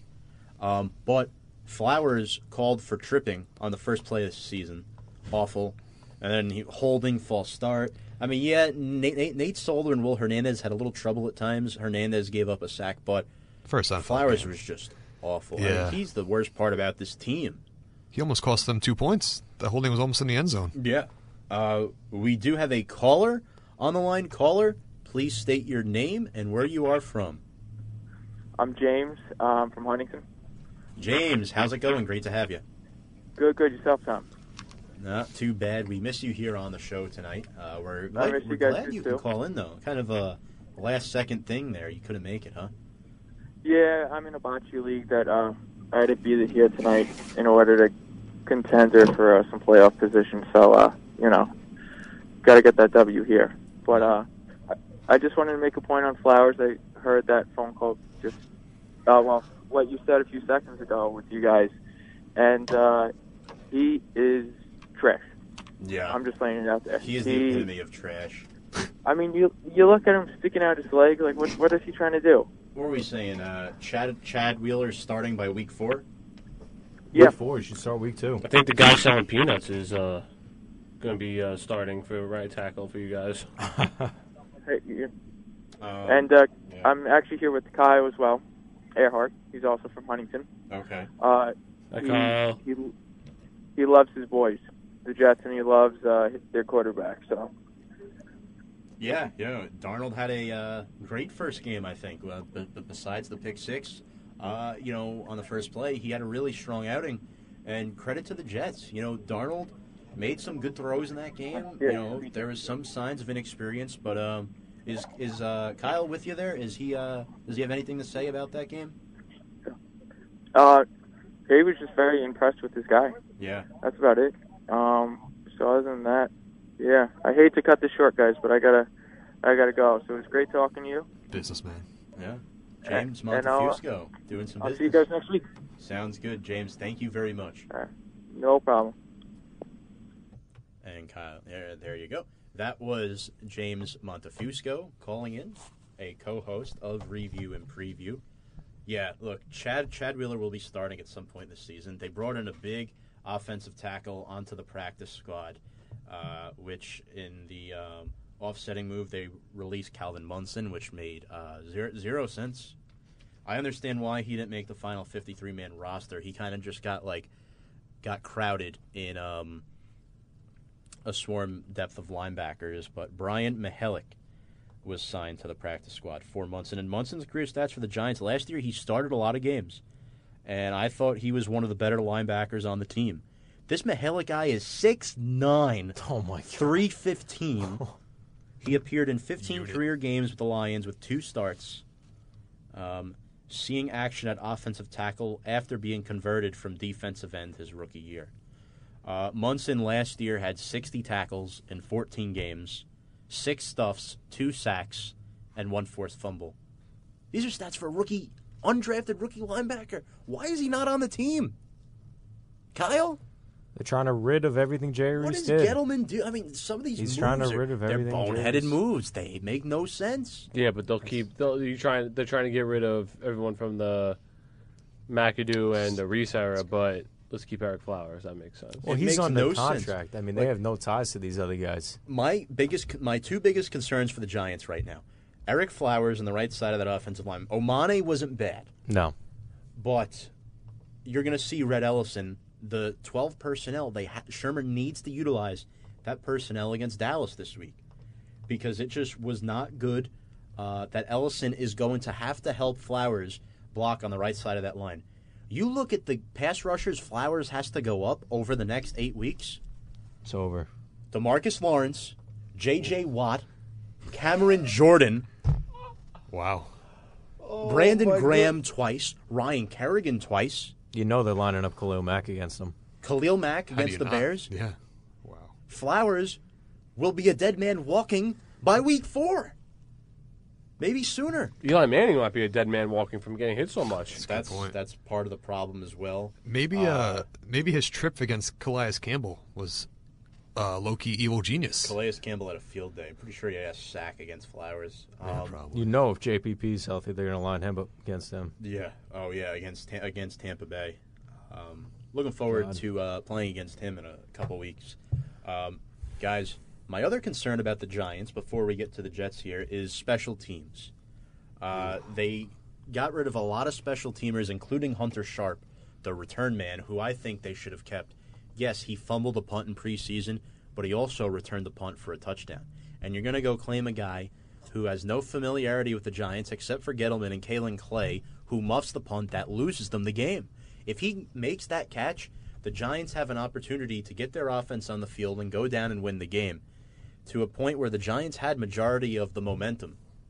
Oh, absolutely. They just had the Barkley touchdown. They stopped Jacksonville. Yes, there's only 50 seconds left, but if you're Kaelin Clay, you have one job yeah. to catch the ball. And I hate, you know, second guessing, but, you know, Odell probably should have been on that punt return because Shurmur has said before he will use him in punt return situations like that.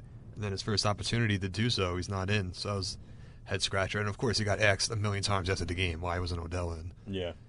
So I mean, I get. guarantee, I wonder if next time a situation like that, they'll have Odell back there. Might have been a uh, young buck mistake there in terms of the youth and head coaching of Pat Shurmur, Yeah. but you can't blame it on that. Look, Flowers and the course not, offensive line yeah. put the Giants in this position. You look at Bortles' stats; they weren't great. Yeah. 18 of 33, one touchdown, one pick. The leading receiver was Keelan Cole, three catches for 54 yards. But the Giants' secondary looked really strong in this game. Yeah. Eli Apple was excellent, excellent. yes, he was. That's a great sign. And J- Janoris Jenkins should have had two interceptions. He dropped one, but the other he caught on the sideline. It was See like the footwork on that Yeah. catch, too? Yeah, that was impressive. That was he's impressive. He's kind of like was shade, sh- shades of Amani Toomer. I know different position, You but had still. uh, you had the uh, Damon Harris sh- completely shut down Leonard Fournette. Snacks, yeah. I mean, know- I am concerned about the youth on that defensive Yeah. line, but it's good youth. If Snacks ever gets hurt, the Giants' D line is in trouble because the only backups on the roster are Kerry Wynn and Mario Edwards. Yeah. They just is John Jenkins still on the team? Uh, I believe he is. Forget about him. But whatever. Um, what scare what, what worries me about this team, Tom, when I look at this game, just to quickly yeah, rehash what you were saying, the two things about this game because this should have been a win. it should have. It It's, it's Ereck Flowers 50 and it pains me to say it, but this is this is Eli. It's really Eli when you look at this cuz they had I remember watching a play. Odell beat Ramsey. It was in the red zone. He beat Ramsey on the play and Eli threw it over Odell's head. He overthrew it. It's just uh, I don't understand what the problem why he has so much red zone trouble. Especially when Odell is open nonetheless. Yeah. I mean the whole left side of that end zone was open.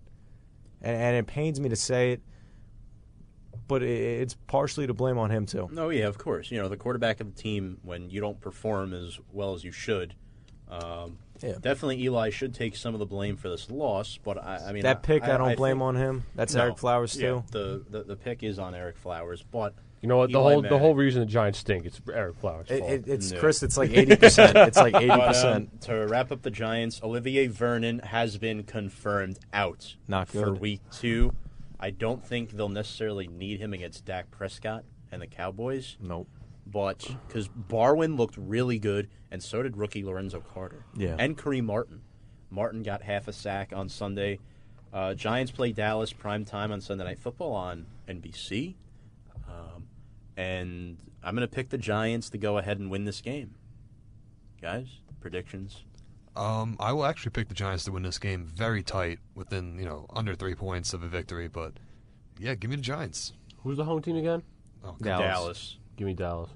Just because, just because they're the home team. I don't think that Dallas is any way, shape, or form better than the Giants. Nor uh, do I think the Giants are better than the Cowboys. I just they, they no matter how many times the, no matter how bad the Giants are or how good the Cowboys are or vice versa, they this is always a great matchup to have. And I'm I'm literally solely picking the Cowboys just because they have the home field advantage, and that's the only reason I'm picking the Cowboys. Okay, Kyle. I'm going to go out on a limb, and I'm going to predict this is a nice prediction right here. I believe that this will be the first game in two years that the Giants score over 30 points. They should. And if they, haven't don't, scored 30 points in two years. No. Over th- No. Wow. I And did they- not know that. That's that. They now that's a fun fact. Dak has How is that, a was- fun fact? That was fun. well, it's not fun for Giant fans, but it's fun for Dak uh, Jet Prescott, fans. Dak Prescott does not have an O line. He has no receivers. Damon Snacks Harrison is arguably one of the best, if not the best, run stuffers in the entire league. So there's no reason, defensively or offensively, that you cannot put up those types of numbers on this team. And if you can't, and you put up 15, that's a problem. You have That's a Odell Beckham, problem. Sterling Shepard, Evan Engram, Rhett Ellis, and Saquon Barkley. Yeah, And Eli Matt. There's no reason to not put up 30 points against Dallas. yeah. I'm going to go ahead and say a final score of 31 to 24. There you go. There you go. I'll say uh, 23-20 Giants. I'll say uh, 17-13 Cowboys. Wow. Gross. Tom, I You're like, gross. I like that 31-24. Give him that one point over 30. All right, let's get to the Jets. Awesome. The Jets scored 31 Oh. third quarter points against the Lions. This was a close game at halftime. You know, it, it was? It was. It was, with, 17-10, it was with, Yeah, within reach. Uh, the Jets were up 17-10, right? Yeah. Yeah, then the Lions immediately scored Yeah. third. Yeah, it was crazy. Uh, this was Sam Darnold's first career start. I want to get your guys' interpretation on the nuts and bolts of his first career start. What looked good about him? What does he need to improve on in week two? Well, I think the best thing that happened was his bounce back from that interception. I Yes. mean, the poise in the pocket, the the just the ability to just like forget about it and just play his game was very impressive. I've never seen a Jets quarterback do that. Usually, when a pick comes, there's like three more. Yeah, usually, I mean, we, maybe we've been uh, cursed with uh, Sanchez and uh, Smith in our heads, but yeah, Yeah. usually, I'm glad I didn't see that first play happen because I was on my was way bad. into my the other uh, radio station I work at, and I didn't didn't hear the game, and I turned it on, and I heard, oh, Lions are leading seven nothing, and I'm like, oh, must have been like a, kick return or something, or. And I get in, I get in the studio. They have the game on, and I see highlights that he threw a pick six. And I was, and as a fan, I was like, you know what? If I'm glad I didn't see this, because if I did, I would be like, yep, there goes the season. Sam Donald stinks. It's all over. I Yeah, it would have was jumped. also- I would have jumped off the bridge right there. It was a uh, interesting play call for the because apparently everything they said after the game, it, he was supposed to throw that ball left, which you know I don't. Under, I mean, obviously they know more than me, but that doesn't make any sense to me uh, for your first play. But right after that, I mean, they really bounced back. Yeah, they really did. I mean, Sam Darnold went uh, 15 for 20 after that, which is phenomenal in a rookie's debut. Yeah. I mean, he didn't break the 200 mark in passing yards, but I mean, who, ca- who cares? The way they were running it, You don't need matter. to. It Yeah, doesn't exactly. it matters about wins and losses. Exactly. Who And cares? and Powell and Crowell both combined for a- averaging seven yards per carry, which is also phenomenal as well. Isaiah good. Crowell topped 100. He had 10 for Yeah, 102. and he Yeah. scored. Two TDs. yeah, I he mean- had 10 for 102, and Crowell, I mean, uh, Powell was. I don't know. Yeah, he had 12 for 60 60. 12 for 60. Yeah, he had 60, It's on, so- it's on, on the script. The So, uh, I didn't. I'm sorry. the uh, Crowell burst of speed on that touchdown was unbelievable. Yeah. I didn't think he Yeah, had that. no, he's good. He was good with Cleveland too, man. He's fun to watch. And Yeah. also, uh, I did not expect this from this Jets offensive line. I was stunned Yeah, how it well was they all played. surprising. Yeah. Very, Very surprising. surprising. You know, yeah, Well, coming what is- into the season, coming into the season, we lose Beachum. That was tough. Um, Spencer Long, we don't know what we're going to get out of him. Winters hasn't played a snap in the preseason because he had an abdominal injury. So the only people we really saw were uh, Carpenter and Shell returning from last year. And Shell has been eh. Brian Winters, I'm in my opinion, I think Brian Winters is solid, uh, a solid right guard. No, he's not upper echelon right guards in the league, but he's solid. Edible, yeah. Yeah, uh, Spencer Long. I'm still I'm still not a fan of Spencer Long. Uh, James Car- James Carpenter still uh, still solid left guard, and we had Brent Qvale starting at left tackle, who did who held his own against Ziggy Ansah. Yeah. So I mean, look, this offensive line I think did shock us a little bit, and hopefully they can improve into next week going against Cameron Wake now. Well, with this offensive line, it's really, you know, I'm as a Giants fan, I'm going to say I'm very happy with what I've seen from the Jets so far. But what is this? When I look at this game, is it that the defensive line for the Detroit Lions is so bad that it made the Jets O line look good? Or are we just waiting to watch them play a good defensive line? Because if you look at that defensive line, they're terrible. especially because Ansah went down. He was Yeah. carted off the field. Yeah. Yeah, So also I don't even- barely. The, the the Jets No. were calling a lot of quick plays for Darnold. He wasn't really Yeah. sitting in the pocket forever, which is you know good. When That's you, the way they have to do it. Yeah. So as long as they just keep doing good play calls, and yeah, you know he will get hit a lot. Cause his offensive line, I don't think, at the end of the day, is good. But yeah, yeah, but um, just same type of play calls. Get get the ball out quick. Guys, remember you can call in 516-299-2030, take part in our live show, and we are on mywcwp.org, WCWP Sports. All right, back to the Jets. Um, yes, Darnold's final stat line, 16 to 21, 198, two touchdowns, one interception. Darron Lee also had two interceptions in this game. Talk about him, Mike, your Buckeye, uh, breaking out the pick six off of Matt Stafford and the impact that he had on this defense because Matthew Stafford had four interceptions in this game. Yes, the exact opposite you were hoping for for your fantasy team, I believe, ending the show last week. Thank you. Thank you. You had to throw that in. Oh, God damn it. And, and yeah, Darron Lee. I mean, two interceptions. He was the guy who said they knew the hand signals after the game, so that you know it's good preparation by Todd Bowles. But Yeah. if Darron Lee could, uh, if he could do like anything good this year, that'd be ph- phenomenal. If he He's could do a- half of what he did the whole season on Monday, Yeah, sign me be up for that, Darron Lee. I'll be, Yeah. I'll be loving that because he hasn't lived up his his first round potential No, never since has he's been not. drafted, and this was the best game as Jets fans we've seen Darron Lee play. Yeah. I mean, he had what five, six tackles and Yeah. two and the two interceptions. He was That's what that's, flying. and that's exactly what we want. We drafted Darron Lee for to play that coverage uh, linebacker, what we've been missing the past couple of years, and he finally proved that he can go out and cover the guys. And that was, and my, like Mike said, that was great preparation all week by Todd Bowles and Darron Lee, watching the film, knowing all the hand signals, because that's very hard to do. Yeah. Very hard to read the hand signals. And once you master that, honestly, you're gonna have yourself, you're gonna have yourself a day on defense, and that's Right. exactly what Darron Lee did. Well, here's what the Jets did. They stopped the run. The leading oh, rusher was Oh, Theo, yeah. was Theo Riddick with 20 yards. That's your first problem. And they got Detroit in the second, third, and long, where Stafford had to throw this football a lot. And then you had the secondary played well as well. Trumaine Johnson and Yes. Jamal Adams each with an interception. And also, there was no Marcus Maye in this game, or starting right outside linebacker Josh Martin. So, Yeah, and yeah. they're also both out next week, so that's tough. And then there was something about uh, Dylan Donahue today, a 14, 14, game yeah. suspension or Yeah. something. Took Yeah. a selfie with that guy. Uh, yeah, Dylan Donahue suspended 14 games uh, for violating NFL substance abuse policy. Recently pled guilty to these DUI charges. So, Yeah. Yeah, good thing the Jets cut him. not good news. No, he's got a problem. Dylan Donahue. Yeah, I yeah, think it's just whoever. I think it's just personal whoever I problem. take It is a a selfie problem. with just happen just happens to get Yeah. cut by the Jets. He was, uh, I believe he was guy. the player. If uh, don't quote me on this, but I believe he was the player that uh, in one of the tunnels at night drove on the opposite.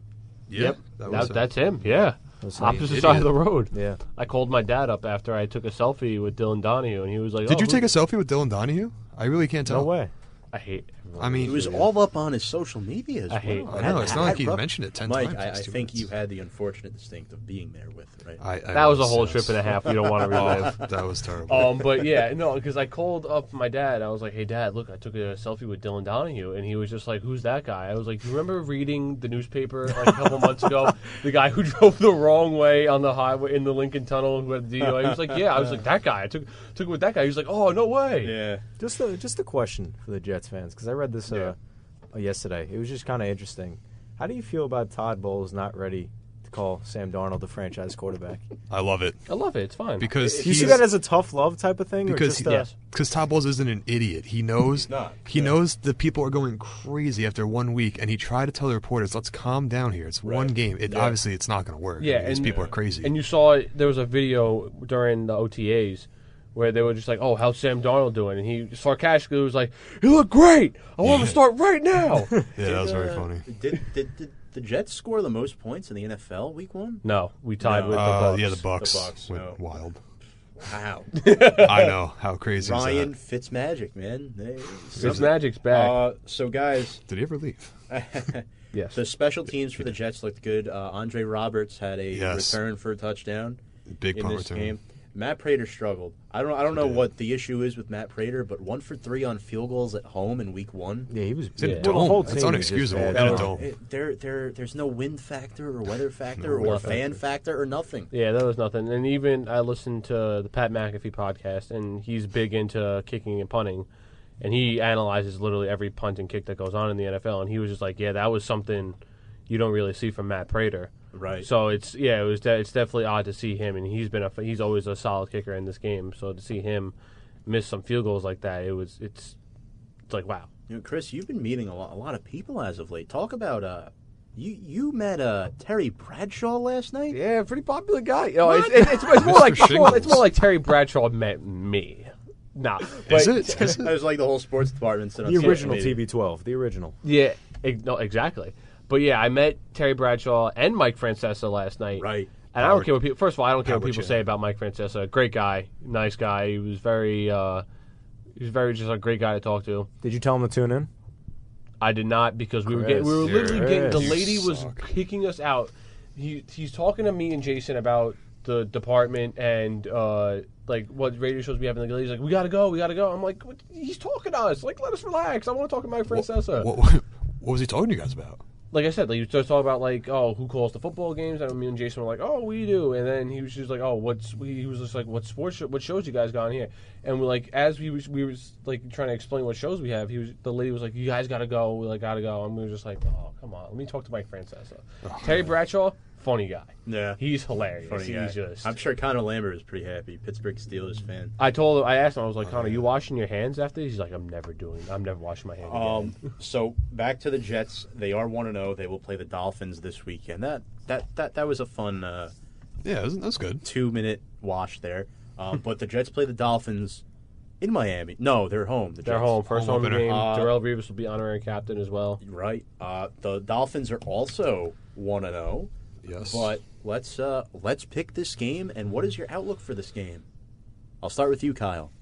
I like the Jets in this game, and those words don't sound right out of my mouth. But I like the Jets in this game, and you know it's a huge factor that Josh Sitton is now out for the season. It should make it very, very easy for the pass rush, considering he was probably uh, Miami's best lineman, and just considering the fact that Miami really doesn't have any weapons. Is this real life? It's- Do you understand the words that are coming out of Kyle Russo's mouth? no, I The don't- Jets are going to I win don't like 'em. Sunday. They taste like vinegar. I don't like it. Well, But- but- guess what? But I said it, and listen, I'm happy to say it. I'm happy to share the New York love. I'm happy. I'm one step ahead. I got the Jets too, going two and zero. Oh, the I- Jets, the Jets will win this game. 31-20.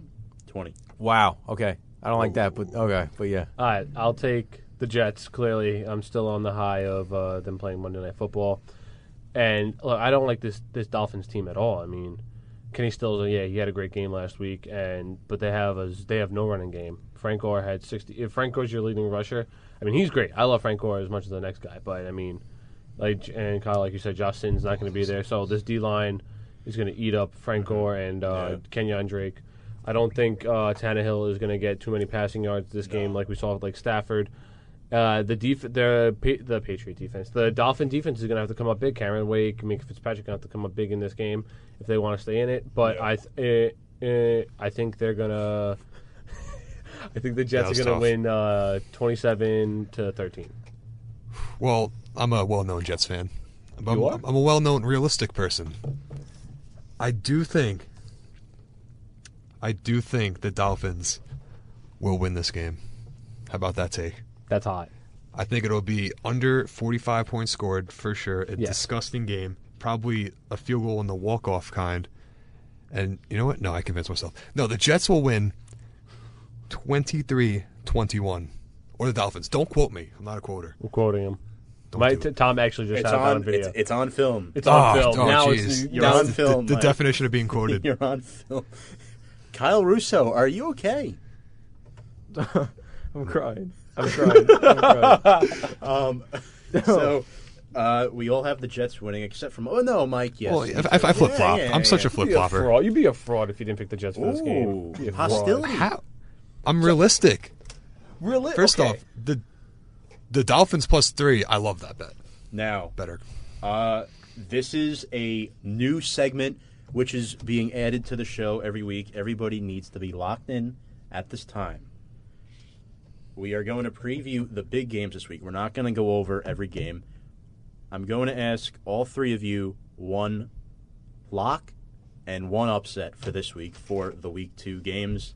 Uh, I'm just going to say this for the sake of it. You can't choose Cincinnati and Baltimore, obviously. Um, Oh, I didn't even think of that.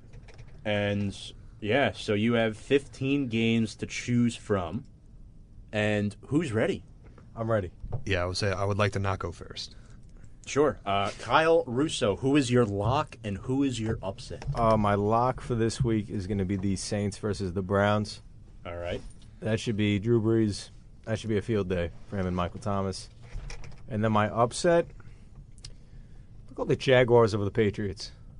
Oh, your boy. See, I like that. see, that. look, Kyle. It must be like opposite Tuesday. You know, you pick your man Blake Bortles, obviously. So Uh, listen, listen. I, I like it's it, either- though. I, I like it. I, I like with the defense, you know.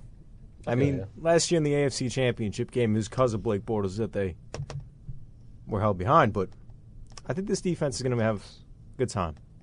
Have a good time. I- I'll go next. Chris. My upset. I'm going to take the Bucks over the Eagles Oh, that's a nice one. because I believe the Fitz. Ma- and I oh? believe the Fitz magic is back. Uh, I think Mike Evans is going to have a great game.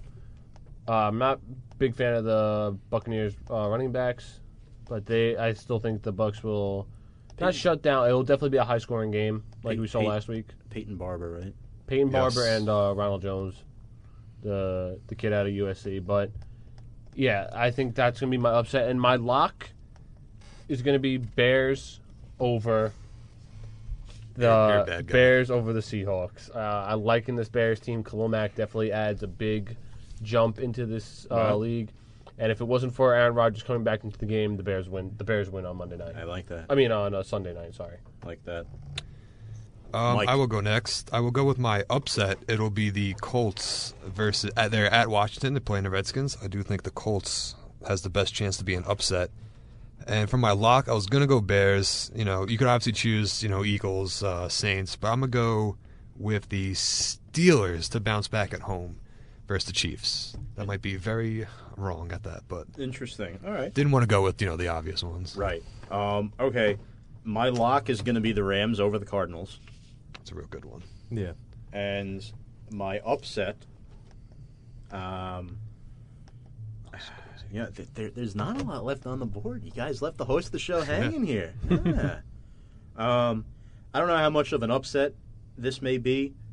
Would you guys consider Minnesota over Green Bay at Green Bay an upset? If Rodgers plays, yes, Yeah. for sure. Um, mm, Green Bay is favored in that game with assuming Rodgers is playing. so I am So, able to do that. Then I will go. Minnesota over Green Bay as the upset. We're all All right, on board. Yep. awesome. All right. So those are our locks, and yeah, Rodgers is questionable this week. The other games, uh, I'm pretty. We covered most of the games. Uh, nobody took Carolina at Atlanta, which uh, I think the Panthers will go two and zero. I think they're going to beat Atlanta on the road. They did not look good against the Eagles, and Carolina is a team that will not give up many points. Very underrated defense this season because Ron Rivera is there. Luke Kuechly is healthy and they have another new good linebacker too. I think Klein or somebody. Ooh, AJ Klein. Yeah, he's, He's really good. he's a solid player as well. He's like Definitely. a second Luke Kuechly a Yeah. little bit. Um, and they still have they still have Star Lotulelei on that line. Yeah. Yep. They, they also have Oh, wait, no, no, no. Short He's- at defensive Buffalo now. tackle. Yeah, Kawann Short and, and uh, Dontari Poe. I mean, those two, those are some massive men yeah. clogging up the middle. I'm.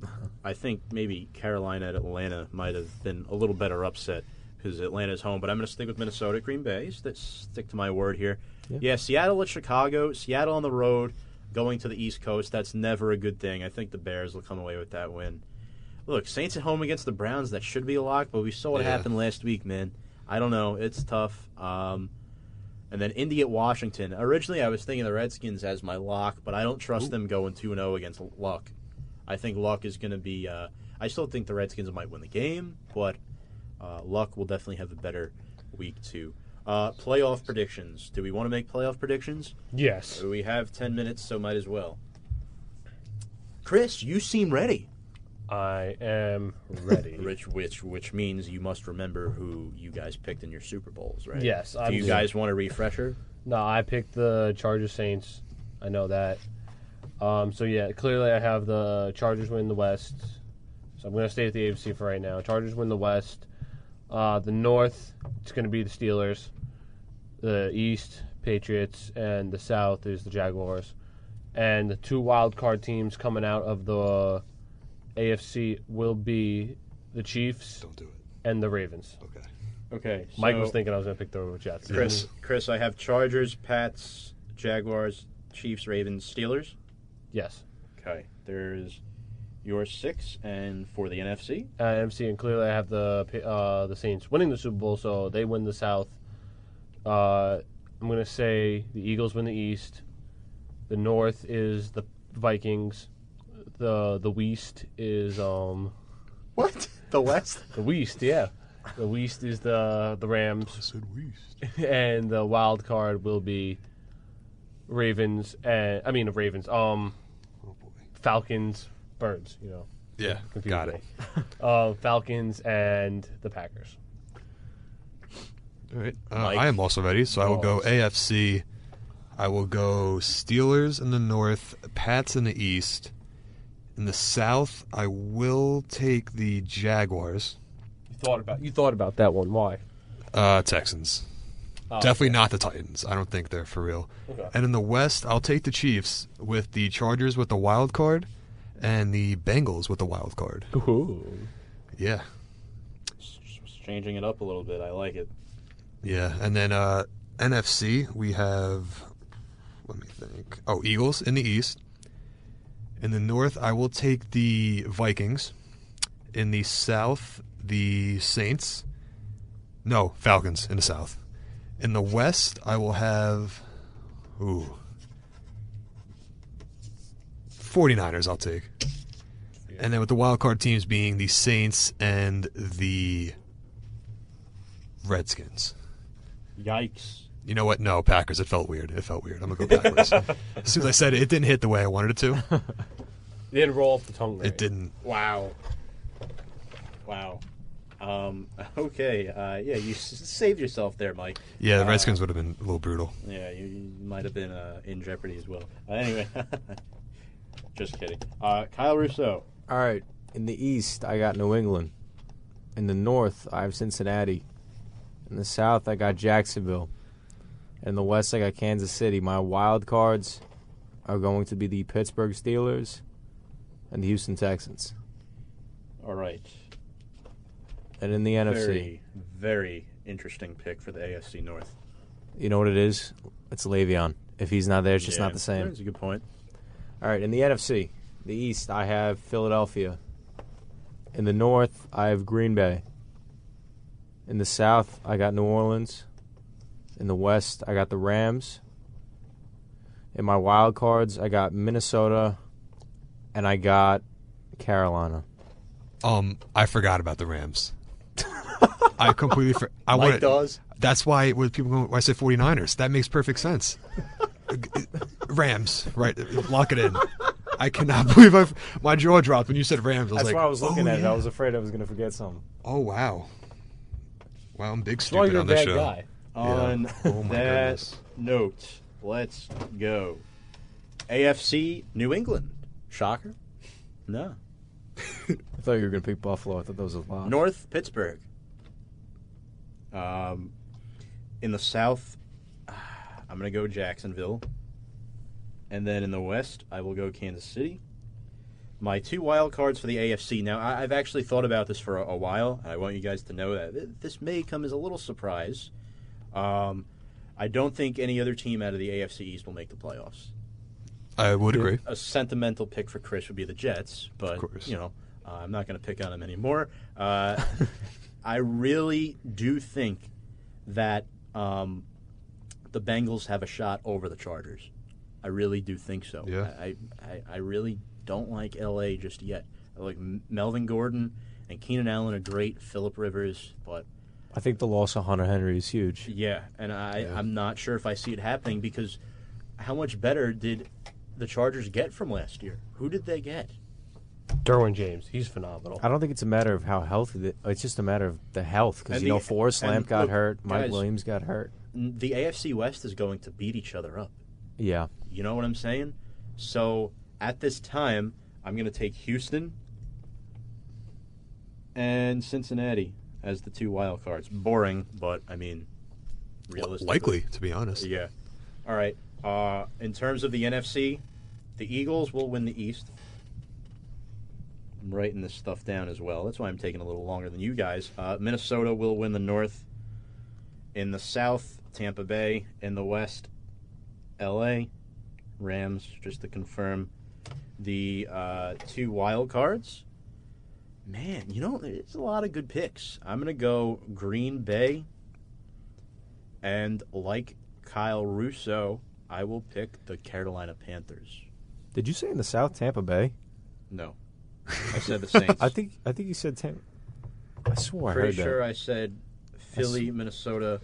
You know what? I New wasn't. Orleans. I I- wasn't what- thinking he said, but now you're saying I it. swore- It I kind, swore it he kind said. Okay, like so ju- ju- just to confirm, I did mean the Saints. If I did say obviously. Tampa Bay, I do apologize. a little bit of that Fitz magic. Um, yeah, you know, but I do I do think the Eagles don't win a playoff game this year. The Eagles will not win a playoff game this season. Just That's for, not. just for the That's record. not that. gr- Yeah, no. I would honestly. You know what? I agree. don't be shocked if the Giants or um can't think of them right now. The Jets, of course. No, the No, no. don't be surprised if the Giants or either the 49ers or um you can't even count out Chicago at this point. That defense is really good. yeah. They look I good. don't I don't think it's enough, but I don't think Atlanta's going to have a good year. That's just me. You can't count them out either. Well, now with Devonta Freeman out, I mean, So these are in. Look, we can readjust them at mid-season, but these are the original picks. They are written down on pen and paper. Um, and on that note, we will spend the last four minutes of the show on college football. In Week One, Notre Dame beat Michigan twenty-four to seventeen. Last week, they beat Ball State in a very non-impressive victory. Wimbush does not look great, Chris. Four picks through two games. When is Ian Book starting? Oh man, I don't even think Ian Book's that much better than. I personally, I don't, I'm not a fan of Ian Book as either. I think he's smarter than uh, Wimbush is, but Wimbush I think has more talent than Book does. So either way, the the Fighting Irish are not looking good at quarterback. I think, and the, I think that's what's hurting them right now because you can see their wide receivers are playing great. Claypool's having uh, a good season, uh, and Armstrong having a is playing great. His first year at running back right now. Defense is looking solid as well, but their quar- the quarterback play is really killing them, and that's why they they struggled against Ball State. I like that analysis. I. I do think Notre Dame finds a way to win 10 games this season, though. I think they do too, but like it's going to be very close games. They're all going to. You're not going to see any blowouts. Like you saw, they only beat Michigan by a touchdown. They beat uh, Ball State by like a touchdown and a half. Yeah. So I mean, you're not you- you're not going to see any like wow, this team Right. deserves the playoff spot. Look, uh, Stanford might be their first loss. Yeah, it's the won't It shock me. also might be their only loss. We'll see. I think Vir- Virginia Tech might be a winnable game on the road. I don't, this uh, this Stanford team's really good. Who's the running back over there? It's not Bryce Bri- Love. Bryce Love. Bryce okay, Love, I- yeah, yeah, he's he's- he's, something good. else. Um, two minutes left, Mike. Your take on the Buckeyes and what they did um, the first two weeks, winning. What's their outlook for Week Three? Uh, week three versus TCU in Texas. Um, I think they will win by over 20, honestly. Uh, I mean, Ohio Yeah. State looks fantastic. Dwayne Haskins looks really good. Obviously, you know, squash games versus these bad teams. But first test, last game without Urban Meyer. And I think Ohio State rolls. Meyer is coming back. He is, week four. That is the report. So, Mike, wait, uh, hold on just a sec. Mike, you want to give us your take on uh, Nick Bosa? He's fantastic. I mean, he's he looks better than Joey at this point, is honestly. he a top three, top five pick? yes. You know, obviously, if a team like is So- desperate for a defensive end, Yeah, definitely. like I would think so. The Bills. Like the Bills, exactly. right. Or the Cardinals if they have a top pick? I, I think Yeah. I, I'm going to go on a limb right now. I'm going to say the Bills and the Cardinals are the top two picks in next year's draft. yeah. What do you think about that? I mean, it's uh, I like, agree. to, It's- have. it's it's have not going to be the Browns and the Giants again. No, it's No. not. Browns may be top five still, but we'll see. I mean, yeah, Yes, the way for Nick, sure. and the way Nick Bosa is playing right now, he- he'll definitely be a top three I mean, pick. he just looks way faster than Joey. Yeah, no, he really does. crazy. Don't forget, there was almost a near upset in Week One. Appalachian State against Penn State, which went to Oh, overtime. I was so Our mad. Uh, fraternity brother, Chris Tanner Zimmerman, was on the edge of his seat in that game. My girlfriend's uh, brother went to Penn State, and her dad's a pe- big Penn State fan. So I was texting him the whole time. I was just like, Awesome You story. "You guys gonna win?" And he was just he was just like, "I don't want to talk about it. Penn. State has a very tough road. I don't think they're gonna make the playoff. I do think they'll finish in the top ten, but they're Yeah. gonna lose a couple of games. Um, I like Trace McSorley a Mi- lot though. Mi- Miami has fallen off quick. We'll see if they're able to regain ground. And uh, the last thing here, don't sleep on West Virginia. Will Grier. Wh- Yeah, he's something else. potential He's Heisman too. candidate. Yeah, he is They have a solid offense, and they have a very favorable Big 12 schedule, Of course. which is why they might, you never know, sneak in. I mean, I I mean, me and Mike, I know don't like uh, West Virginia a lot, Right. but Will Grier is something else. Look, if teams beat each other up, there, you never know what could happen. exactly. Yeah, you know, they likely will win the Big 12. There's usually sometimes a spot for that. Yeah. So Final thoughts, guys? Who do you think's winning the Heisman? Ooh. Dwayne Haskins, lock it in. Uh, why can't I remember his name? The uh, Jonathan Taylor. Oh, that's my way guy. better pick. Way, Yeah. better, That's my guy, Jonathan Taylor. way better pick. Me and Mike have been going back and forth for like the past ten years on who's going to win the Heisman. We, we've never won. We, We've we- yeah, I've won tough. once on a technicality, but Mike said no because Because my uh, guy, Jahvid Best, got hurt. It was like 08. It was tough. No, it wasn't Jahvid Best. It was um Terrelle Pryor. Oh, yeah, that was a technicality. I guess since we're doing this now, quick, Kyle Russo, you picked Taylor too. Yeah, I picked Taylor too. Yeah, Man, it's He's just a stud at Wisconsin. going he's so Browns. good. Ohio State. Bryce Love. Yeah. Yeah, on that mean- That's a note, good on that note, we will be back next week with more NCAA football talk, NFL, and Major League Baseball. On behalf of Mike Dawes, Chris Klimaszewski, Kyle Russo, I'm Tom Scavetta. You've been listening to Review and Preview here on WCWPSports.org and mywcwp.org. Like what you hear? Here's how you can let us know. Give us a call at 516-299-2626 or email us at info at wcwp.org. Like us at facebook.com slash mywcwp and leave a comment or tweet us at mywcwp. We welcome all kinds of feedback. To directly support the podcast you just enjoyed, leave a review on Apple Podcasts. And if you'd like to give back, visit wcwp.org and click the support tab. Thanks for listening from your friends at WCWP.